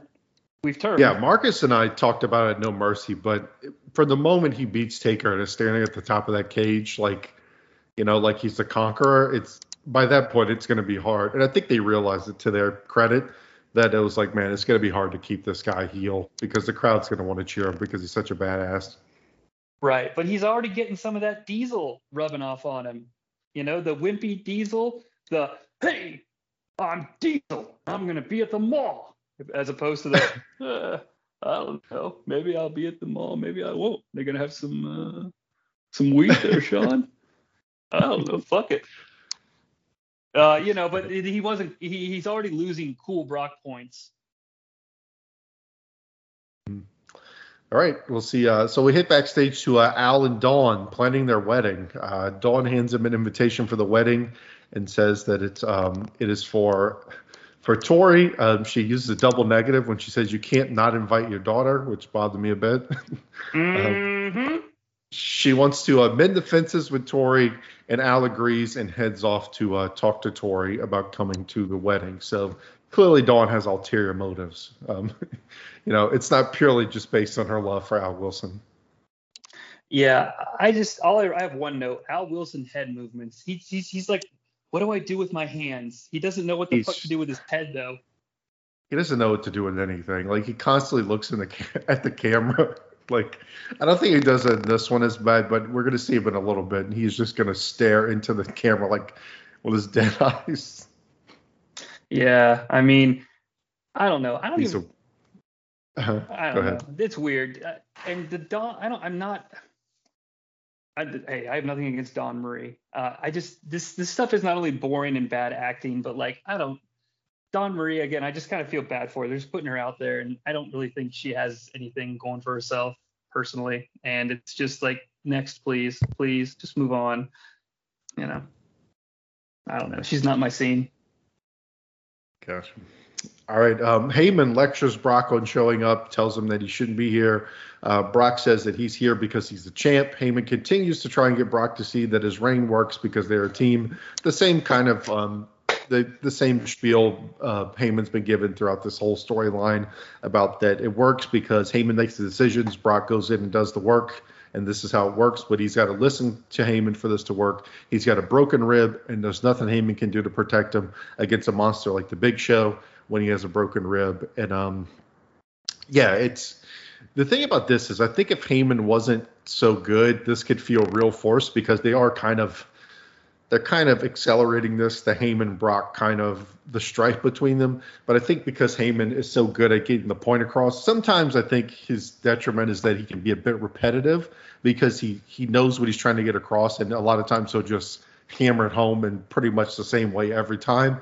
But I think in wrestling that sort of works because that's kind of what you're supposed to do in wrestling sometimes is just hammer it home so much that it's ingrained into the viewer's head. But I think it works because he is so good. I think with someone lesser kind of pushing this across, it maybe wouldn't, you know, it would feel a lot more forced. So I think credit to Heyman on that front. Yeah, I have I have two things to say about this segment, and the first one is praise for Heyman, definitely.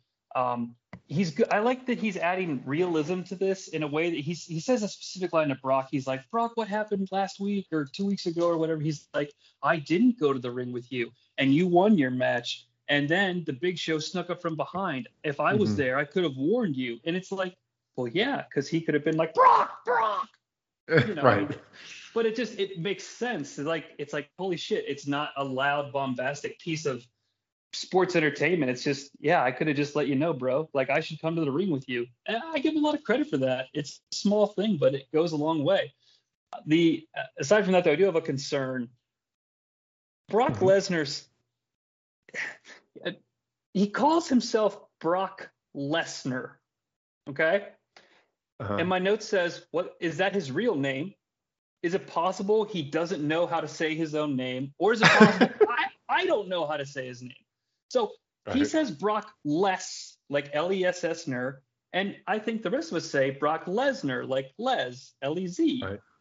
Last. Yeah. Who's wrong here? And am I? I mean, am I reading things in here? Is this is this a deep state takeover of Brock Lesnar? Has he been Maybe replaced by the Pod people? Maybe he's like putting more emphasis on the end before he gets to the R, like Lesnar, where we're going like Lesnar. I don't know. Maybe it's the uh, that kind of Minnesota, North Dakota, where the hell he's from, kind of accent that that northern, almost what. Canadian. Yeah. He's like, I'll tell you why I'm here, Paul, because I'm Brock Lesnar. And I was just floored. I was like, holy shit, he's already concussed. He doesn't know who he is. I think you should reach out to him on social media and see if he'll respond. Brock I don't even know if Lesnar's social media is a rock and something to Right. beat it on to cause a fire. All right. right, right. You, s- you send him a um, a carrier pigeon. Yeah, exactly. Send him a raven. Uh, you know, Jesus. Yeah, I, I do kind of like this idea of Brock Lesnar just making a fire with a with one rock, just like banging it on himself. Right. I don't know. Just ask him like, um, hey, uh, Brock, how do you say your name? I'll tell you how to say my name. Get the fuck off my property. I'm a gun owner. It's my right as a citizen. Right. He just shows up at your house with an assault rifle. Right. Exactly. Um, anyway. All right, we enter our next match. It's going to be Tajiri and Rikishi versus Cena and Matt Hardy. Quite a random assortment of teams thrown together here. Uh, not too much going on in this match. Very basic formula action. Um, the the main thing that stood out to me is that very strange finish where like I don't know what happened here, but Tajiri like hits this face plant move on Matt Hardy, but they kind of play it as a double knockout, and then Matt kind of rolls over and gets the pin, even though this was like Tajiri's move. But I don't know, real odd finish there for Matt to get the win. But everything before that was really it was real basic stuff. Nobody really stood out and did anything of any real note. Didn't get a whole lot of time, and with the weird finish, it was kind of didn't make for anything too fantastic, and also didn't serve much of a purpose as far as building anything. It just felt like they were killing a few minutes of time. So I just want to start on this one, Jonnie. Um, so I felt the opposite that you did, and I'm not. Yeah. I'm not doing this in a sticky way. I, I really enjoyed Alright. this. I was. I I had a couple like there were some things I were interested in here. First of all, I loved Matt Hardy version one. It's an all timer to me. Uh, this week, his he was the Fear Factor champ in his Matt Facts, and he it also says that he likes guacamole. And Michael Cole's like, "Oh, great! We're so lucky to know that Matt Hardy likes guacamole." And Taz is literally like, "Oh, cool! I love guacamole. He's a legendary Mexican luchador." Uh, but I was also excited. That that popped me. But I was excited to get to see. Well, first of all, I thought it was Hardy against Cena, and then they're like, and his tag team partner, and I was like, oh shit, we got a straight legit heel Cena here, and I was really excited to to see what he did differently as a heel. But then I forgot that John Cena didn't really know how to wrestle at this point. But hey, I don't know how to wrestle either, so who am I to judge? But you know, I didn't get a whole lot out of specifically watching to see what heel things he did because anything heel that he did was just kind of like distract the referee by moving or letting go of the tag rope. It wasn't anything sinister. But I also like that um, Rikishi comes down to the ring in like a towel that says Rikishi on it. And he, you know, when they announce him, he goes in the ring and he ta- he rips the towel off and his fucking uh, diaper says Rikishi in the exact same spot. And it seemed like it was fucking something out of the Naked Gun, where like a person rips off their shirt, they have the same shirt on underneath. it's good branding by Quiche there, Yeah. Way to go, Oos. right? I mean, I, I don't know. Like I, I thought it was funny, and Michael Cole's like Rikishi and Tajiri don't have a whole lot in common, but they're working well as a tag team. And Taz goes, "What are you talking about, Cole? They got a lot in common: hair, feet, hands. They got a lot in common." Um, and then when, when the heels celebrate, when Matt like jumps into Cena's arms and Cena has to lift him, Cena has this amazing look on his face, like, "Are we doing this? Okay, we're doing this." Like, "Oh, I don't know if I like this, but we're doing it." And he's like, "Yeah, yeah." And he lifts him up and he puts him on his shoulders. And I was just, I was dying because you know that if Matt Hardy did that, you know, nowadays he- he'd go in the back and probably get yelled at by Vince or something like that. But he's out there and he's improvising, he's being a, a, a chicken shit heel. Um, I could go for a Matt Hardy version one, John Cena early stages tag team. I don't think they do it, but I was very entertained. I gave it three stars, uh, entertainment Right. stars. I don't know. I didn't rate it as a wrestling match. I, I love this. Oh, I love the Matt now the character. I love Matt Hardy at one point now. That that could be fun though. Like Cena as like a um kind of like a meathead kind of dope, and then Matt Yeah. Hardy kind of ride his coattails a bit. Yeah, I can get down with that. yes. Yes, like Matt Hardy convincing John Cena that it's a good idea to like uh you know steal the like steal the the dean's car, like the dean being like Vince McMahon or something. Like and John Cena being like, "Okay, I'll do it." You know, like uh, I don't know. It's too late for that to happen. Uh, but I'm enjoying the little movie I'm seeing in my mind right now. Matt Hardy and John Cena getting all sorts of shenanigans with the characters and Omega Beta Zeta Phi Chug fraternity. I can I can take the three stars, the absurdity entertainment stars. I'm down with that for their Kishi. Just the three stars for their Kishi towel to diaper combo. It was Branding. fucking amazing. I don't want to oversell it, but it just really hit me in the right spot when I was watching it. You have to make a GIF of it, um, of him pulling for off the sure. towel. For sure. If if, if Peacock will let me, there there. I miss the old WWE network because I could screen cap shit on my phone as I watched it and Right. post, Oh, and post it to Twitter and be like, look how clever I am, guys. I found this wrestling thing that we all forgot about that's really funny. I know. It's, no, it's I a do do that all the time. I do it all the time. Um, Right. It's a but yeah. bummer. No, I'm with you about the screen cap thing. It sucks. I used to like for the pod, I would like get little video clips and be like, on the next uh, ruthlessly aggressive, this moment. But now it's like, now you're in this weird spot where it's like, I don't know, do I like film the screen with my phone and it's gonna look kind of shitty? Yeah, it's it's a bummer. Uh, I filmed the screen with my phone before. I have to admit it. I was, I've gone through some Yeah, me too, yeah. to get screen captures. Uh, you know, pull it up on my iPad, take a picture of it with my phone. Yep, same thing. Uh, too bad. We miss you, OGWW Network. yeah, I, uh, yeah, yeah, I miss you. Uh, Green anyway. I miss you. All right, Angle complains to Benoit about costing him the title. Benoit says he has the advantage, winning the last two matches between them. Uh, Angle tells him to watch his mouth, young man. Uh, then they get into this weird, like, childish bickering about. Um, Angle says, "I have more teeth." Benoit says, "I have more hair." Then they go to, "I'm better." No, no, I'm better kind of argument thing. It, it is weird. Like this is right up Kurt's alley, but I have to say, Benoit doing comedy stuff like this is real strange, and not just for Yeah. you know reasons. Just I think even at the time, this was a little. It just I don't know doesn't fit him super well. I know where they're doing it, and part of it is supposed to be that it is weird to see him doing that, and that's sort of the the humor of it. But I don't know, it doesn't quite land for me totally. Did you? Now I, I, I know you probably watched on Peacock. I had the uncut version where Yeah. there's one more, there's one more insult. Angle says, "Geez, Benoit, you're crying like a weeping willow," and Benoit says, "Kurt Angle, watch out, or I'll smother you with a pillow." Oh yes, I do think that was. Oh, I do I think, think- that one was cut. Good But I was there live, so I remember that happening. It's uh, so awkward to see Chris Benoit do this shit. Yeah, yeah, the comedy stuff is, is real weird. But I mean, That's I the get it because it's Kurt. it, it I- and that's what bugged me so much is that I'm watching it and I'm like, this is kind of funny because you know, you, seeing Benoit do like a Brady Bunch, Jan versus Marcia, I one one versus the other. well, I'm ten times better than you. Well, I'm eleven times better than you. Like it, right. it's funny because Benoit is such a serious quote unquote character, but then it's like, oh yeah, he's kind of a I don't know. Usually I could separate that shit, but I was like, oh, Benoit's so like to me anyway, it because it's so kitschy. I'm like, damn, Benoit's pretty much bringing it in this segment because he's actually being funny when they are asking him to, but he's still Chris Benoit. What are you gonna do? All right, we have Paul Heyman trying to reason with Big Show now, so trying to kind of advocate for Brock. He says um, he wants Big Show to save him for Survivor Series. Uh, kind of butters up Big Show, saying he knows how great he is, that he beat. I like the little um, the callback to saying that he beat Hogan in his prime, kind of going back to his WCW days.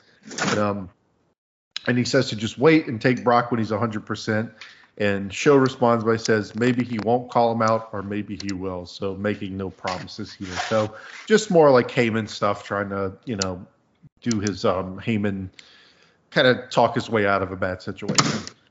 I'd remember this differently. I thought he was like pulling the Bugs Bunny reverse psychology on him because he like because in the last segment Brock said he had a plan, and I thought this was Heyman laying the groundwork for the plan. Like I'm gonna say, don't Mm. call out Brock because it'll make you call out Brock, and Brock's gonna like come up from behind or some shit. But no, it was just especially knowing where they're going. It's like uh, I'll be interesting to listen to the next episode, even though I won't be on it because I want to hear how they follow up was it like a decision that the Heyman character makes after this show? Was it the plan Mhm. all along? You know, like, is it because you know Paul Heyman does this really great stuff where he like hugs the title and holds on to it like he's in fear of losing it, almost like it's his? Was it just I'm sorry, buddy, I love you, but I just love this title more. Like, which would kind of I could get behind as like the agent of you know like I couldn't lose this man. This means too much to me. I never thought I'd be here you know, with the managing the WWE champion. So I can't wait to hear what the motivation is.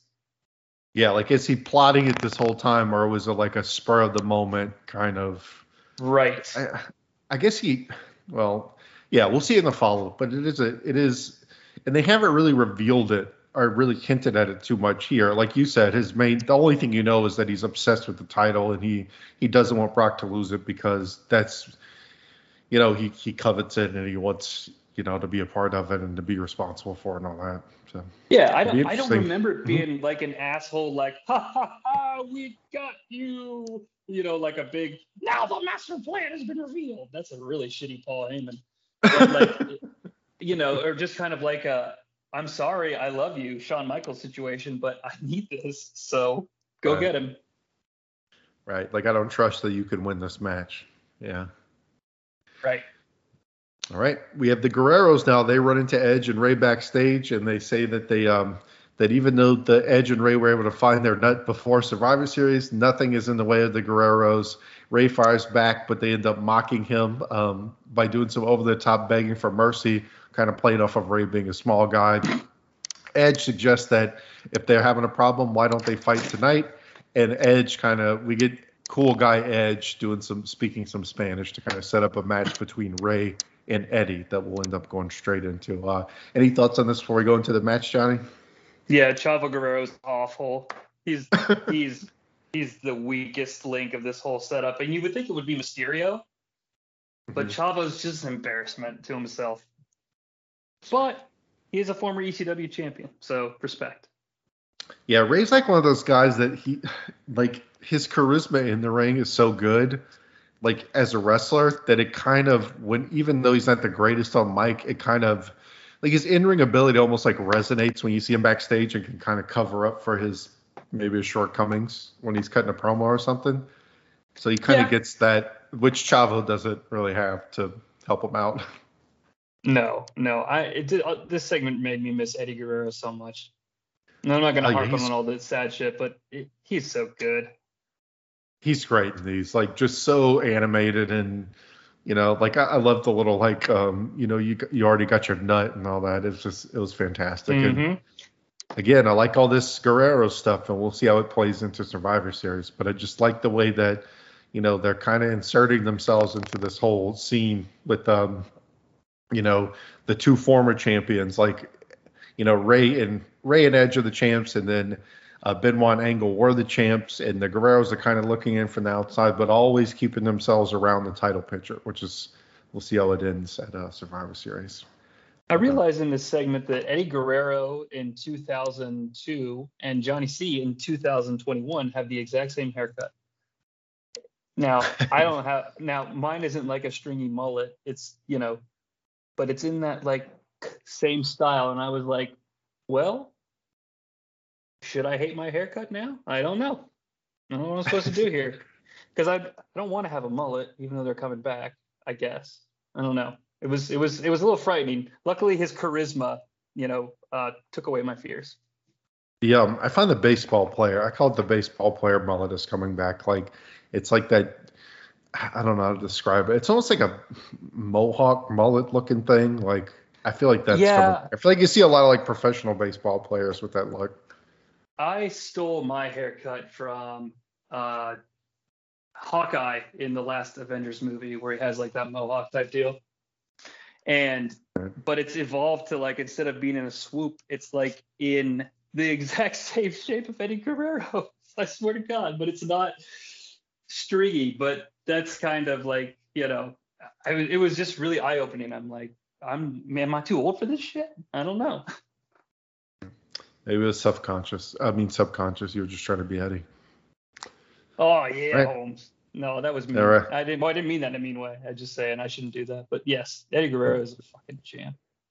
It's fine. It's hard. I've had to stop myself many times because it's very tempting to do that. Eddie. Well, it's it's like- well, the thing is, it's so it's such a good character, like because he Right, is. I mean, right. you know, you, you we've all heard Eddie Guerrero talk, and Eddie Guerrero's character do his thing, and the character's so uh, infectious. Like we just want to be as cool as Eddie, and I mean that. I'm not just saying that because unfortunately he's been gone for way too long. Like Eddie's just, I don't know, he's he's so charismatic.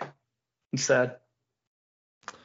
I you Right, know I'm so to his- glad. Mhm. I, I'm so I'm so I don't know like I, I I don't know like I'm just so glad that like I I think it's so cool that Vickie Guerrero got to come in and be like this long term part of wrestling Mhm. in a way like I don't know it just kind of like that I, I I really like the fact that Charlotte Flair is like the continuation of the Ric Flair dynasty because I'm sure Ric Flair would have never told you in a thousand years that his daughter was gonna be the next him, uh, just because I think Flair's a little older and probably didn't think that was possible. Uh, so I love the fact, you know, it's like this little poetry in these legendary characters that the the legacy went on because Vickie Guerrero became immensely entertaining once she got the gist of it. You know, very Mhm. funny in an era where I didn't watch a whole lot, but you know, her shtick always entertained me. So I just, I don't know, I enjoy that type of synergy that, you know, a little bit got to keep going. That's it. Tangent over. All good. Right, we go to Rey versus Eddie. Uh, super fluid wrestling holds the start as you expect from these two. All of Rey's counters are just excellent. I mean, these guys obviously have a lot of history going back to WCW. Um, we get a actually the ref gets 619 like five minutes into the match, which is a bit of a, a surprise, which allows Chavo to run in and hit the gory special until Edge comes in and wipes him out. But it kind of leaves Rey in a, a weakened state, and so um, he gets Eddie goes on the attack. Uh, he ends up power bombing Rey. Rey's able to survive. Edge is able to come in and spear Eddie again as the ref is still reeling. Great pacing in this match. They kind of slow and pick up as into, into the big spots expertly. Again, these guys are obviously two of the greatest ever. Both guys bump their ass off like you'd expect for each other's move. Eddie is just a perfect heel for Rey. They can work like because he can kind of work Rey's style, but while still keeping the heel face dynamic going, like you know, he is can kind of play more of a power guy against Rey and kind of working him over, but he can do all these high flying spots well too. And we get to the the finishing sequence, which is just fantastic. Like Eddie rolls out of the frog splash to get knocked into the 619, but he ends up recovering before Rey can do anything else, and then locks on the lasso um, from El Paso to win using the ropes for a little bit extra leverage. So just an awesome finishing sequence here too to give Eddie Eddie a, a, a, good win, which Eddie doesn't always get. But I thought this was really awesome. Great match. These guys, of course, have excellent chemistry together. They told a good story of kind of, um, you know, a lot of the outside interference coming through and Eddie kind of stealing the win at the end. And of course, using a little bit of lying, cheating, and stealing by using the ropes. But uh, I went three and three quarters. I thought this was a really awesome match, uh, Jonnie. Good, good Yeah. TV match. For sure. I remember this being there, sitting there watching it uh, live at the time, thinking this is a long match, but it's a long match in a good way. Like you would go back and tell your friends, dude, Mysterio and Guerrero had a long match and it was good. Like, you know, they get a commercial break and everything like that. Uh, 2002 Rey is awesome. Like this first legit SmackDown 6 run of Rey is awesome. This is, I think this is a forgotten part of the the uh, SmackDown 6 lore because you know the the the the the shine starts to go off the bloom or whatever that cliche is. You know, the Survivor Series match kind of underdelivers, in my opinion. Um, so it was cool to get to relive this. Um, but I also feel it's a it's a really good. I give it three and a half. But I also feel like they, this is the kind of match that they can have in their sleep and just think about that because it was a really good TV match and they could do that pretty much without trying. And winning with the Lasso from El Paso was awesome. I, I would never have guessed that I would see that. You, you know, I just I kind of forget about the lasso from El Paso, and it gets a lot of love in this episode. Yes, and it's possible they could be. Maybe you want to make sure it's fresh in our minds for some reason As we'll. Ah, down the line. that sounds like something that Bruce Prichard would come up with. He's a genius.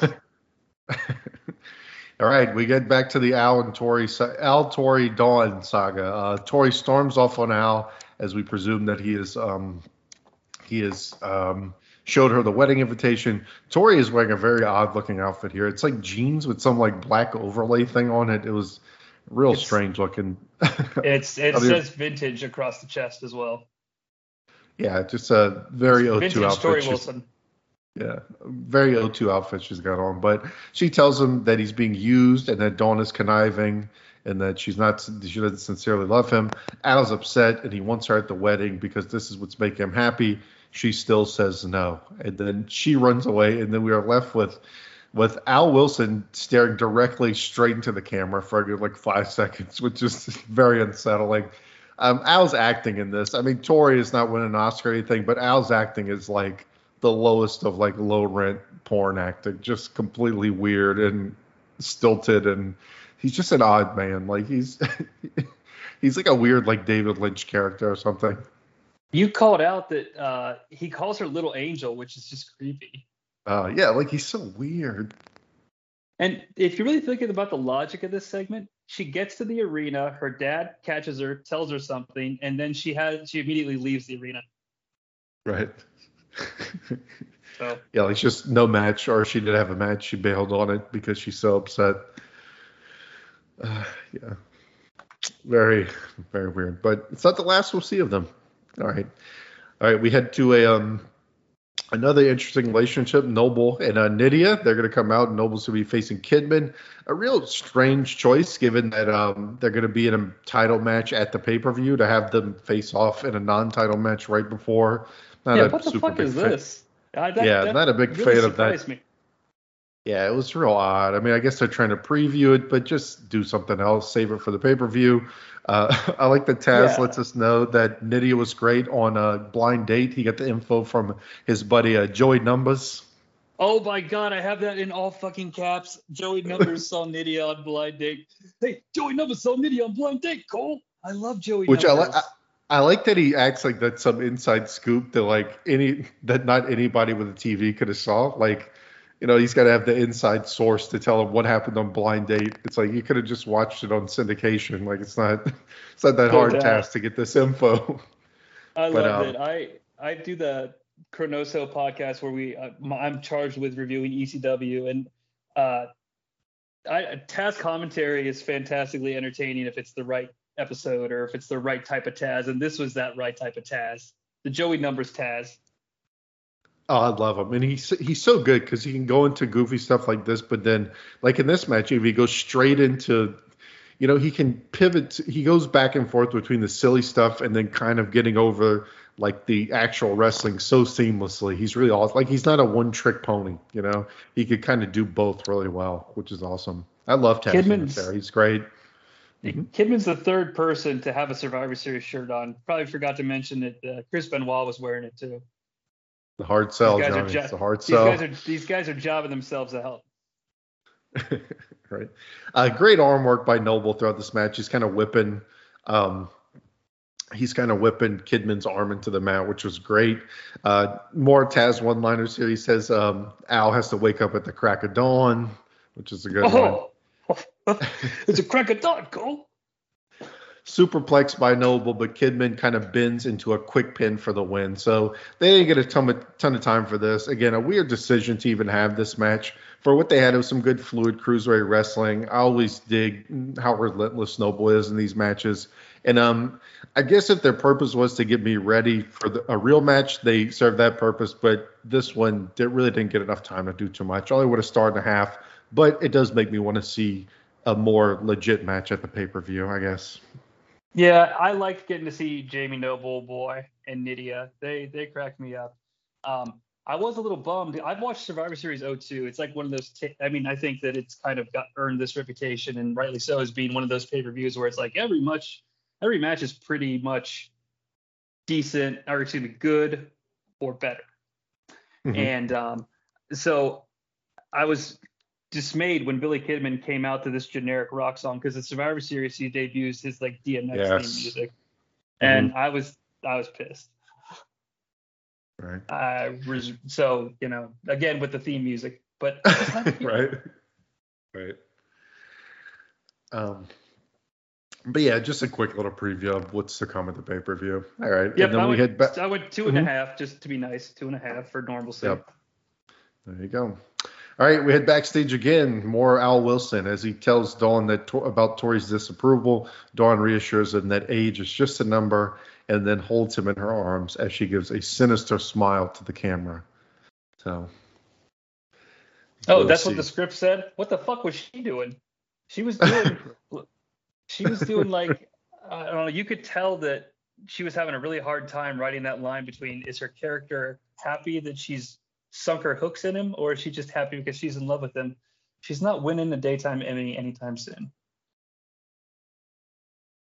Yeah, definitely not a ton of um, you know, nuance in the Dawn Marie performance here. No. But anyway. All right, we carry on. Heyman tells Brock that Show's intimidated and he got Show to back off so they could leave. Brock counters by saying he's not going to leave, and he's if Show is not going to call him out, he will call him out himself, which leaves Heyman very upset and frantic. Um, He's very they- frantic. yeah, he is like classic Heyman, like having a panic attack. We then get a, a nice little promo for SmackDown Shut Your Mouth on the PS2. Great video game. Oh yeah. nice throwback. Is that the one? Uh, that's not uh-huh. the one where you could fight in New York City, is it? Like I don't think so. I don't remember that part of it. I, I feel like by Shut Your Mouth next one. though, I think my Shut Your Mouth though was where they were really getting to the like intricate like season mode things where you like go backstage and like talk to different people and they would give you these weird lines and stuff and you're like like getting the backstage um you know like movements into it and all like really making that a big part of the game. Yeah, story mode definitely went a long way for sure. Mm-hmm.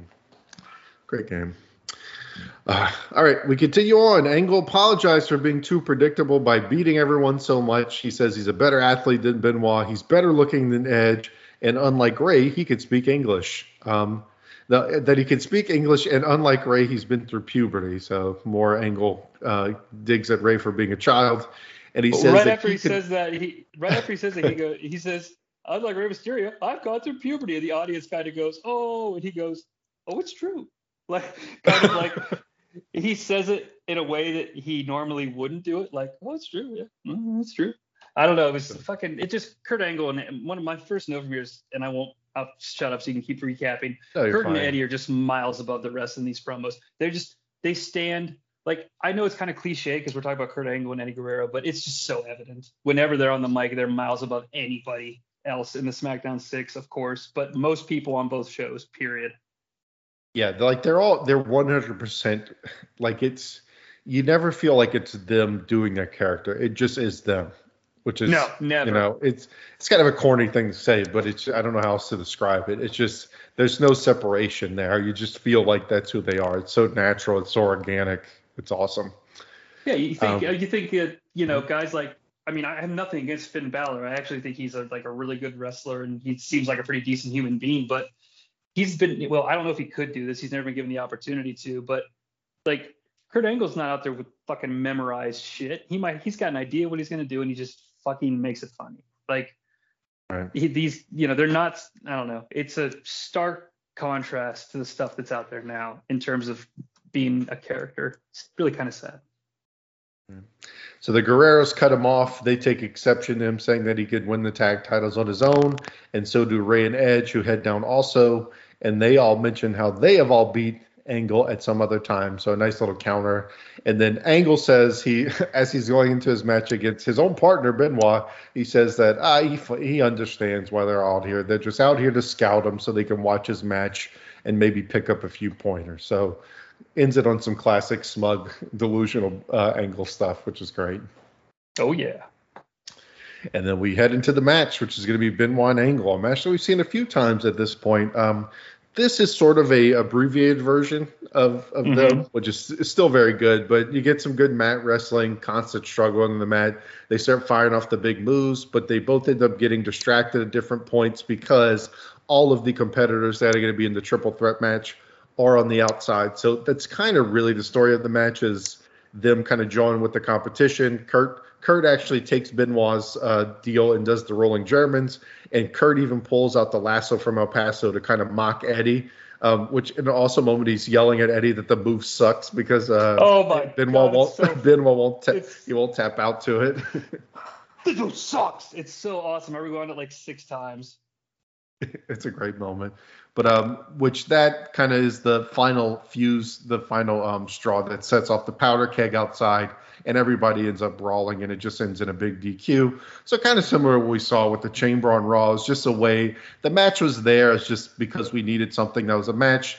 But it was much more about building the tension between all these guys before the pay per view match, and um, you know, just getting over the dynamic between all those. The match was still hard hitting and entertaining as you'd expect from these two guys.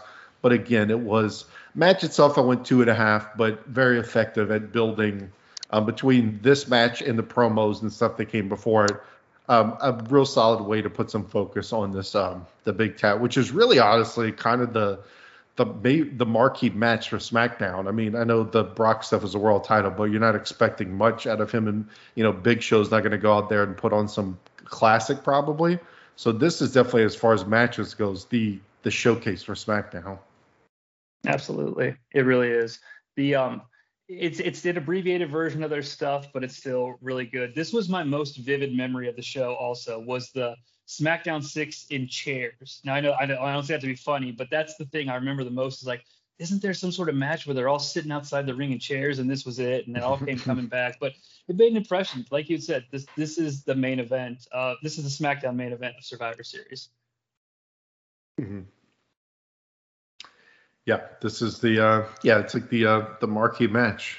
Yeah, I thought they did a good job. I thought this was I thought this was effective, and we um and so even after the match we get some more. So we get the double ankle lock ends up on Angle. Edge gets a crossface on Benoit. Guerrero cuts that off, and Benoit and Angle end with a, a glimmer of teamwork. So maybe giving us a hint that possibly the um you know that they're going to be able to coexist and get their titles back at the uh, at Survivor Series. But um, sorry, I don't know if you get you were able to give your uh, your final thoughts and rating on that one, uh, Jonnie.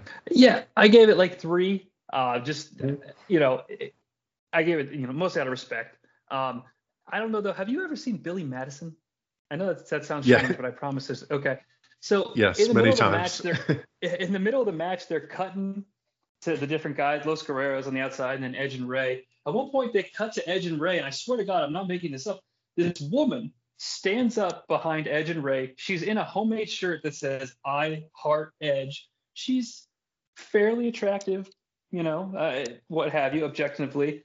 But right, be- so she stands up and she walks away. But right before she walks away, she fucking puts her hands in the air like she's saying O'Doyle rules, and just turns around and leaves.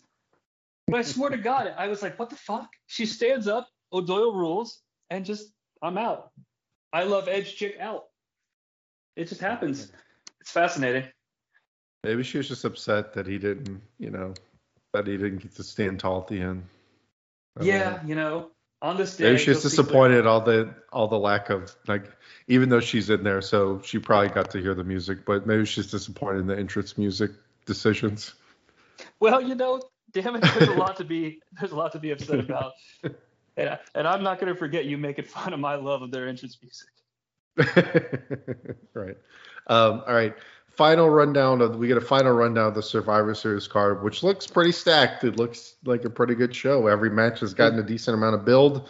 We got some There's good marquee match here. matches. That's fake. Oh, that's- which one is- That's a that's a fake news rundown. I saw Okay. it on the Twitter. No, but it is. Uh, there's one one of these matches is a heat match, but it's not advertised as such because, like I said, I wore out my Survivor Series 02 tape because Uh-huh. every match is pretty good. And you've got Jeff, where are you? Damn it! I watched that a lot. yes, of course, with Rico. Um, But but uh, it's uh the, Mhm. t- the it's the uh, Un-Americans Hurricane Gold. oh yeah, does that's not true. make the That- pay per view. you're right. That isn't But it on was the show. but it was but it, which is a silly thing to point out. But it was so it stood out to me so vividly. I was like, oh man, they actually had this as a match on the pay per view. Nowadays, I could see them doing the same thing, being like, tune into the pre-show. Like this is clearly a last-second decision to put them on heat. Um, but uh, I don't know. It's a little piece of history, I guess. It had the Survivor Series Krylon. Is it Krylon? The, the whatever the thing it's called. yeah. Um, you know, so I don't know. I th- it was kids sounds silly, but I liked it. Yeah, no, that's a good catch. It, you're right. It doesn't end up they are relegated to Heat. Unfortunate for them. I mean, I guess if any of them were going to get put on Heat, probably the right choice. Goldust 2002 Goldust ain't getting paid pay per view money. All right, so we will head to our main event, um, as it's called, the main event main event uh, interview segment. So Brock heads out to the ring. He calls out Show. Paul, of course, is still protesting, but Brock tells him to shut up. So again, just constantly pushing the tension between these two. Um, but Big Show does come out. Brock wastes absolutely no time and just throws him into the stairs, hammers him with a chair, just vicious, like bust Show open and just lays him out with the belt. I thought this was. I thought it was awesome. Like Brock getting his revenge. Like I just love that he wasted no time. Like he called him out and just beat his ass. Like just wasted absolutely no time. Just hammered Big Show. But if we go by traditional wrestling logic, what you know, what does this say? It, it would it would lead you to believe that it's not good for his chances on Sunday because usually the guy who stands tall before the pay per view is not the guy who wins. So we'll have to see. Yeah, that's that spear into the chair, into the steel steps is brutal. Um, it's harsh. It, it's the sh- I don't know if uh, show was concussed or not, but it was. It's a really intense segment. Yeah, like it's all like you said earlier, like maybe they're getting into a little bit of like maybe adding a little corniness to Brock's character, but I think he kind of saves it when he does stuff like this because when he gets into these situations, he just looks like a complete badass. Like I was kind of shocked that he just immediately like wasted him. Like I thought maybe Big Show would get a few shots in or something, but no, it's like Sure. he knew he wanted to get his revenge and he just took him out. Well, it's it's crazy. Like Brock is like the opposite of well, he's not the opposite of Goldberg, but it's like these guys, you know, the reason Brock caught on as a thing is just his ridiculous intensity. It's like he doesn't have an off mode. He doesn't know his, you know, he's that kid who doesn't know his own strength yet because he, you know, he he he got through puberty 10 years before everybody else. But he's just, you know, when when he's Paul, I'm Brock Lesnar, you know, it's not working for me. But this fucking beast mode. I mean, this is the reason he's endured as a character for like eight extra years by wrestling twice a year. He's never Mhm. lost the intensity. Yeah, it was it was awesome, and um, I, I think a solid way to end the show. Kind of, uh, like we said, the tag match is really the marquee, but I guess the storyline. Maybe you could argue this is the bigger storyline, even if the match is probably not going to be. And it's probably the storyline Yeah. they push the most, you know. Do you think that uh, that spear is how he uh, courts Rena Mero into bed in the evening? He does the same sure. thing. She's you know? like, do it like the do it like the November fourteenth uh, SmackDown. Do it like Remember- he did remember- in Columbus, Brocky. She calls him Brocky. Damn it, Rena! I, I told you not to call me Brocky. Lesnar. Yeah, Lesnar. Your name's Yes, Rena Lesnar. Lesnar. right. I don't know. Uh, he this uh, I remember the blood from Big Show a lot. They cut the Mhm. you know the show ends with Brock standing tall and Big Show like sells this attack. I believe Lesnar after this was done for the live crowd. I think they went back into the ring and fought a little bit more and then Really? you know Lesnar leaves. I think so because I, I sat. This is one of the better seats I've had. Like I could touch the ramp. Um, uh-huh. if you're a wrestler and you look to your right as you're coming down the ramp, that's where I was. And Uh-huh. Big Show crawls up the ramp at the end, and he does. He gets up and kind of like stagger falls, like doing Big Show acting. And a dr- like a decent amount of blood landed just a few inches Oh, no. away from my hands. Um, so Paul White and I became blood, bro- blood brothers on that night because after everybody left, I went out and I collected a sample, and I still have it to this day. Wow, like a blood, But like no, a but- Dexter, Dexter blood Yeah. slide or something. it was kind of creepy because I'm watching this and I'm like, man, have I really liked this shit for 20 years?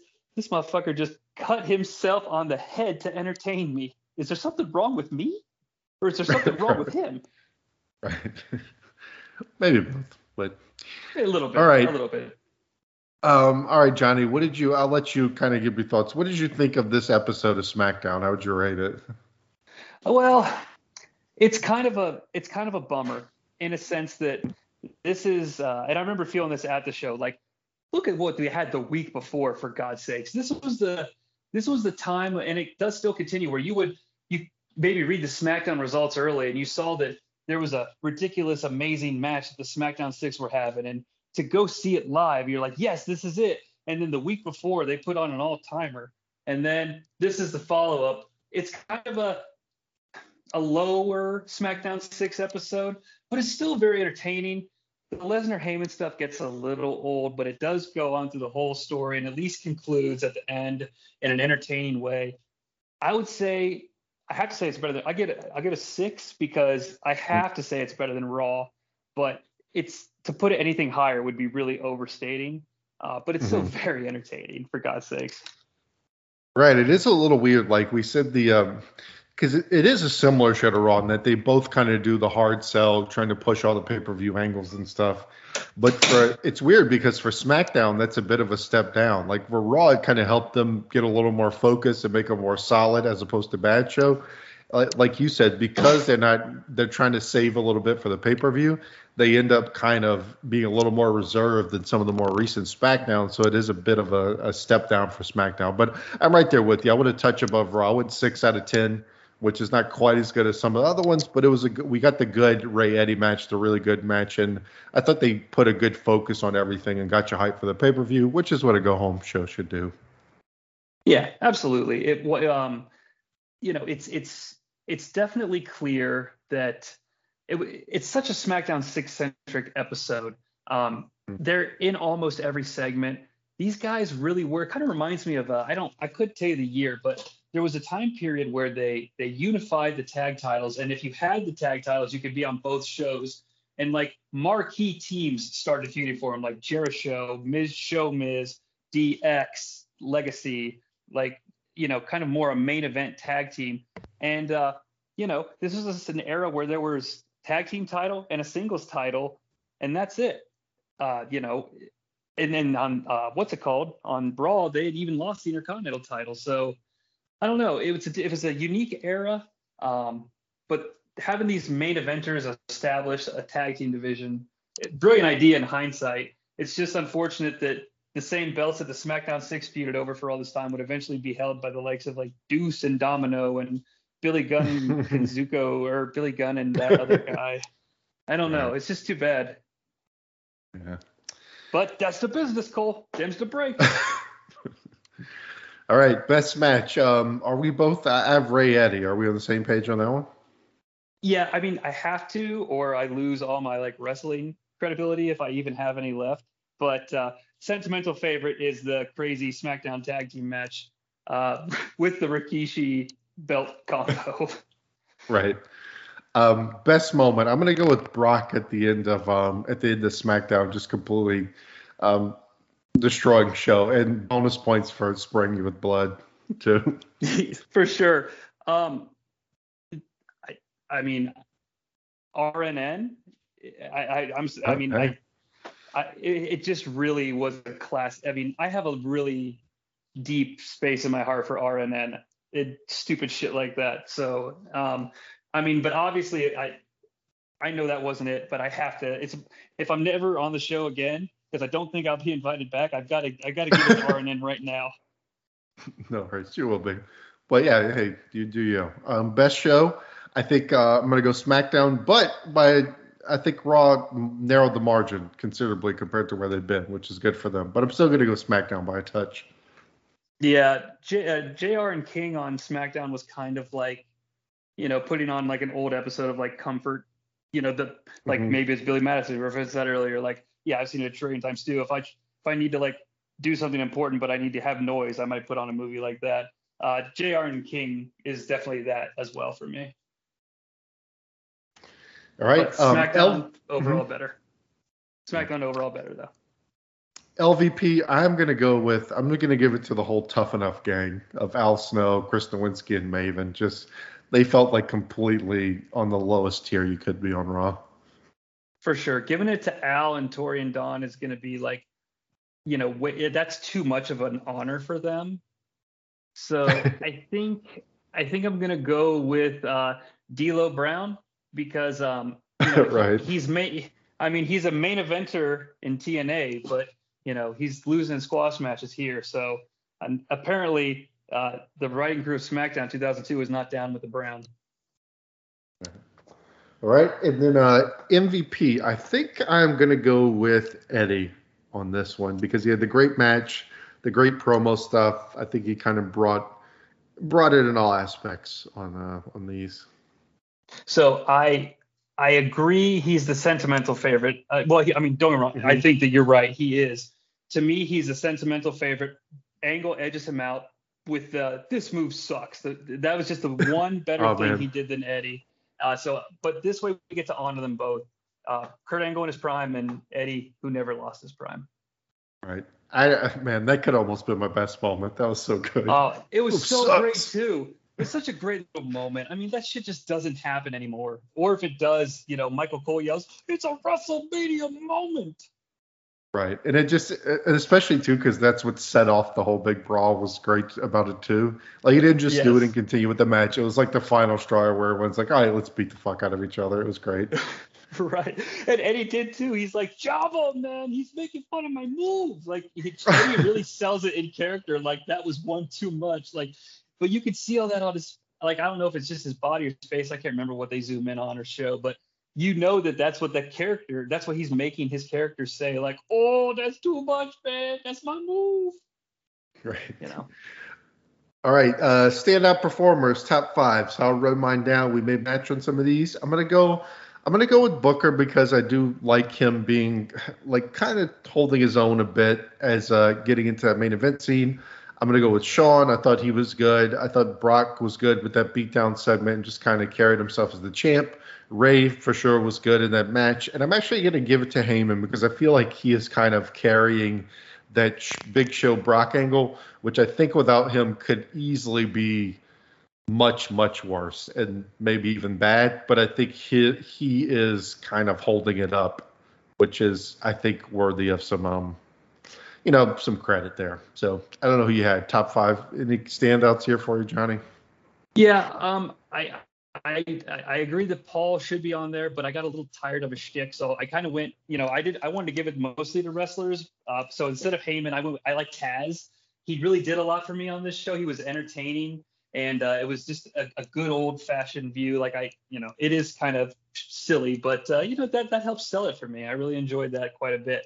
Um, I think Eddie and Kurt, obviously, they stand out as was really important to the overall of the show. I thought Batista was good too. It was nice to see a good old fashioned uh, squash match, especially from who we all know will become Batista. Um, Jericho is my last one. Uh, I really love the little character moment where Christian's like, "Hey, this is great because Eric Bischoff told me that I'm going to be in the elimination chamber if somebody can't compete." And like, I believe that that's what this version of Jericho would do. He just smacks it, yells, "I'm the king of the world," and walks away. Like, it's just great little Jericho stuff. Um, that's how he got over, and that's how he stays over. Right. Um, all right. Well, uh, thanks for coming on, Jonnie. It was it was a great show. Um, I was glad to have you on. I'll be sure to have you back. Do you um is there anything you like to plug that you have going on or Twitter or anything like that? Well, sure. I'm on Twitter at Save Martha Russo. Uh, you can visit me there and join many of my class action lawsuits that I launch humorously on uh, WCW Must Die, which is a show that I do with Ryan Gray.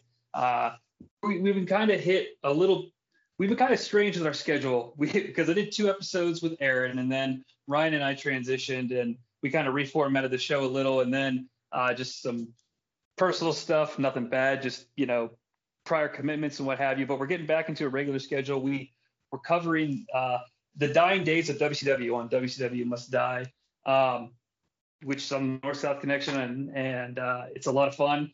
Uh, if you like Vince Russo, come on down. We talk about him quite a bit quite a bit indeed. Which is weird too, because Bischoff on my show looks like he's like 60, and here on Raw, in the future, he looks rejuvenated.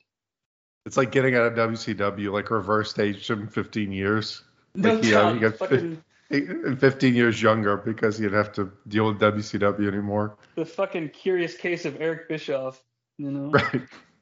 That's awesome. Um, Uh, check out that pod. That that's a great concept for a pod. That's a re- it's a really fun like pod concept because it's just there's just so much going on in that era to talk about. It's great, and I don't think it's covered as much as you would think. Like it's kind of something that people talk about, but maybe not in as much detail as you guys are getting into, which is cool. Well, we try to have fun with it. You know, it is kind of a weird time period, but don't act like there isn't some good stuff in there. You, uh, you know, you want to hear Ernest the Cat Miller get heaped on with loads of praise. It's a show for you. I'm sure many do. All right, but uh, um, but but thanks, Jonnie, for coming on again. I'll have you back soon. Um, as for me, I'll be back in two weeks with the big one, like we uh, we talked about here. We'll have Survivor Series 2002, pretty big show. So I will see you at MSG in two weeks from this episode. So see you later. Bye. Always, always, always. You know my style. Victory is mine. You're going down.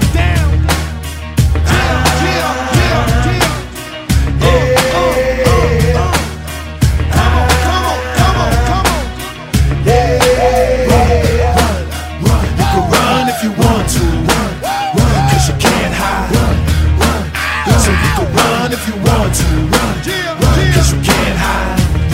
over the fence, run under the bed, put down the block, but you can't hide. You can stay at your friends, sleep in your bins, free from your sins, but you can't hide. We get it poppin', baby. We give it to 'em, daddy. Yeah, yeah, yeah, yeah, yeah, yeah. Now make noise. Yeah, yeah. Make noise. Yeah, yeah. Make noise.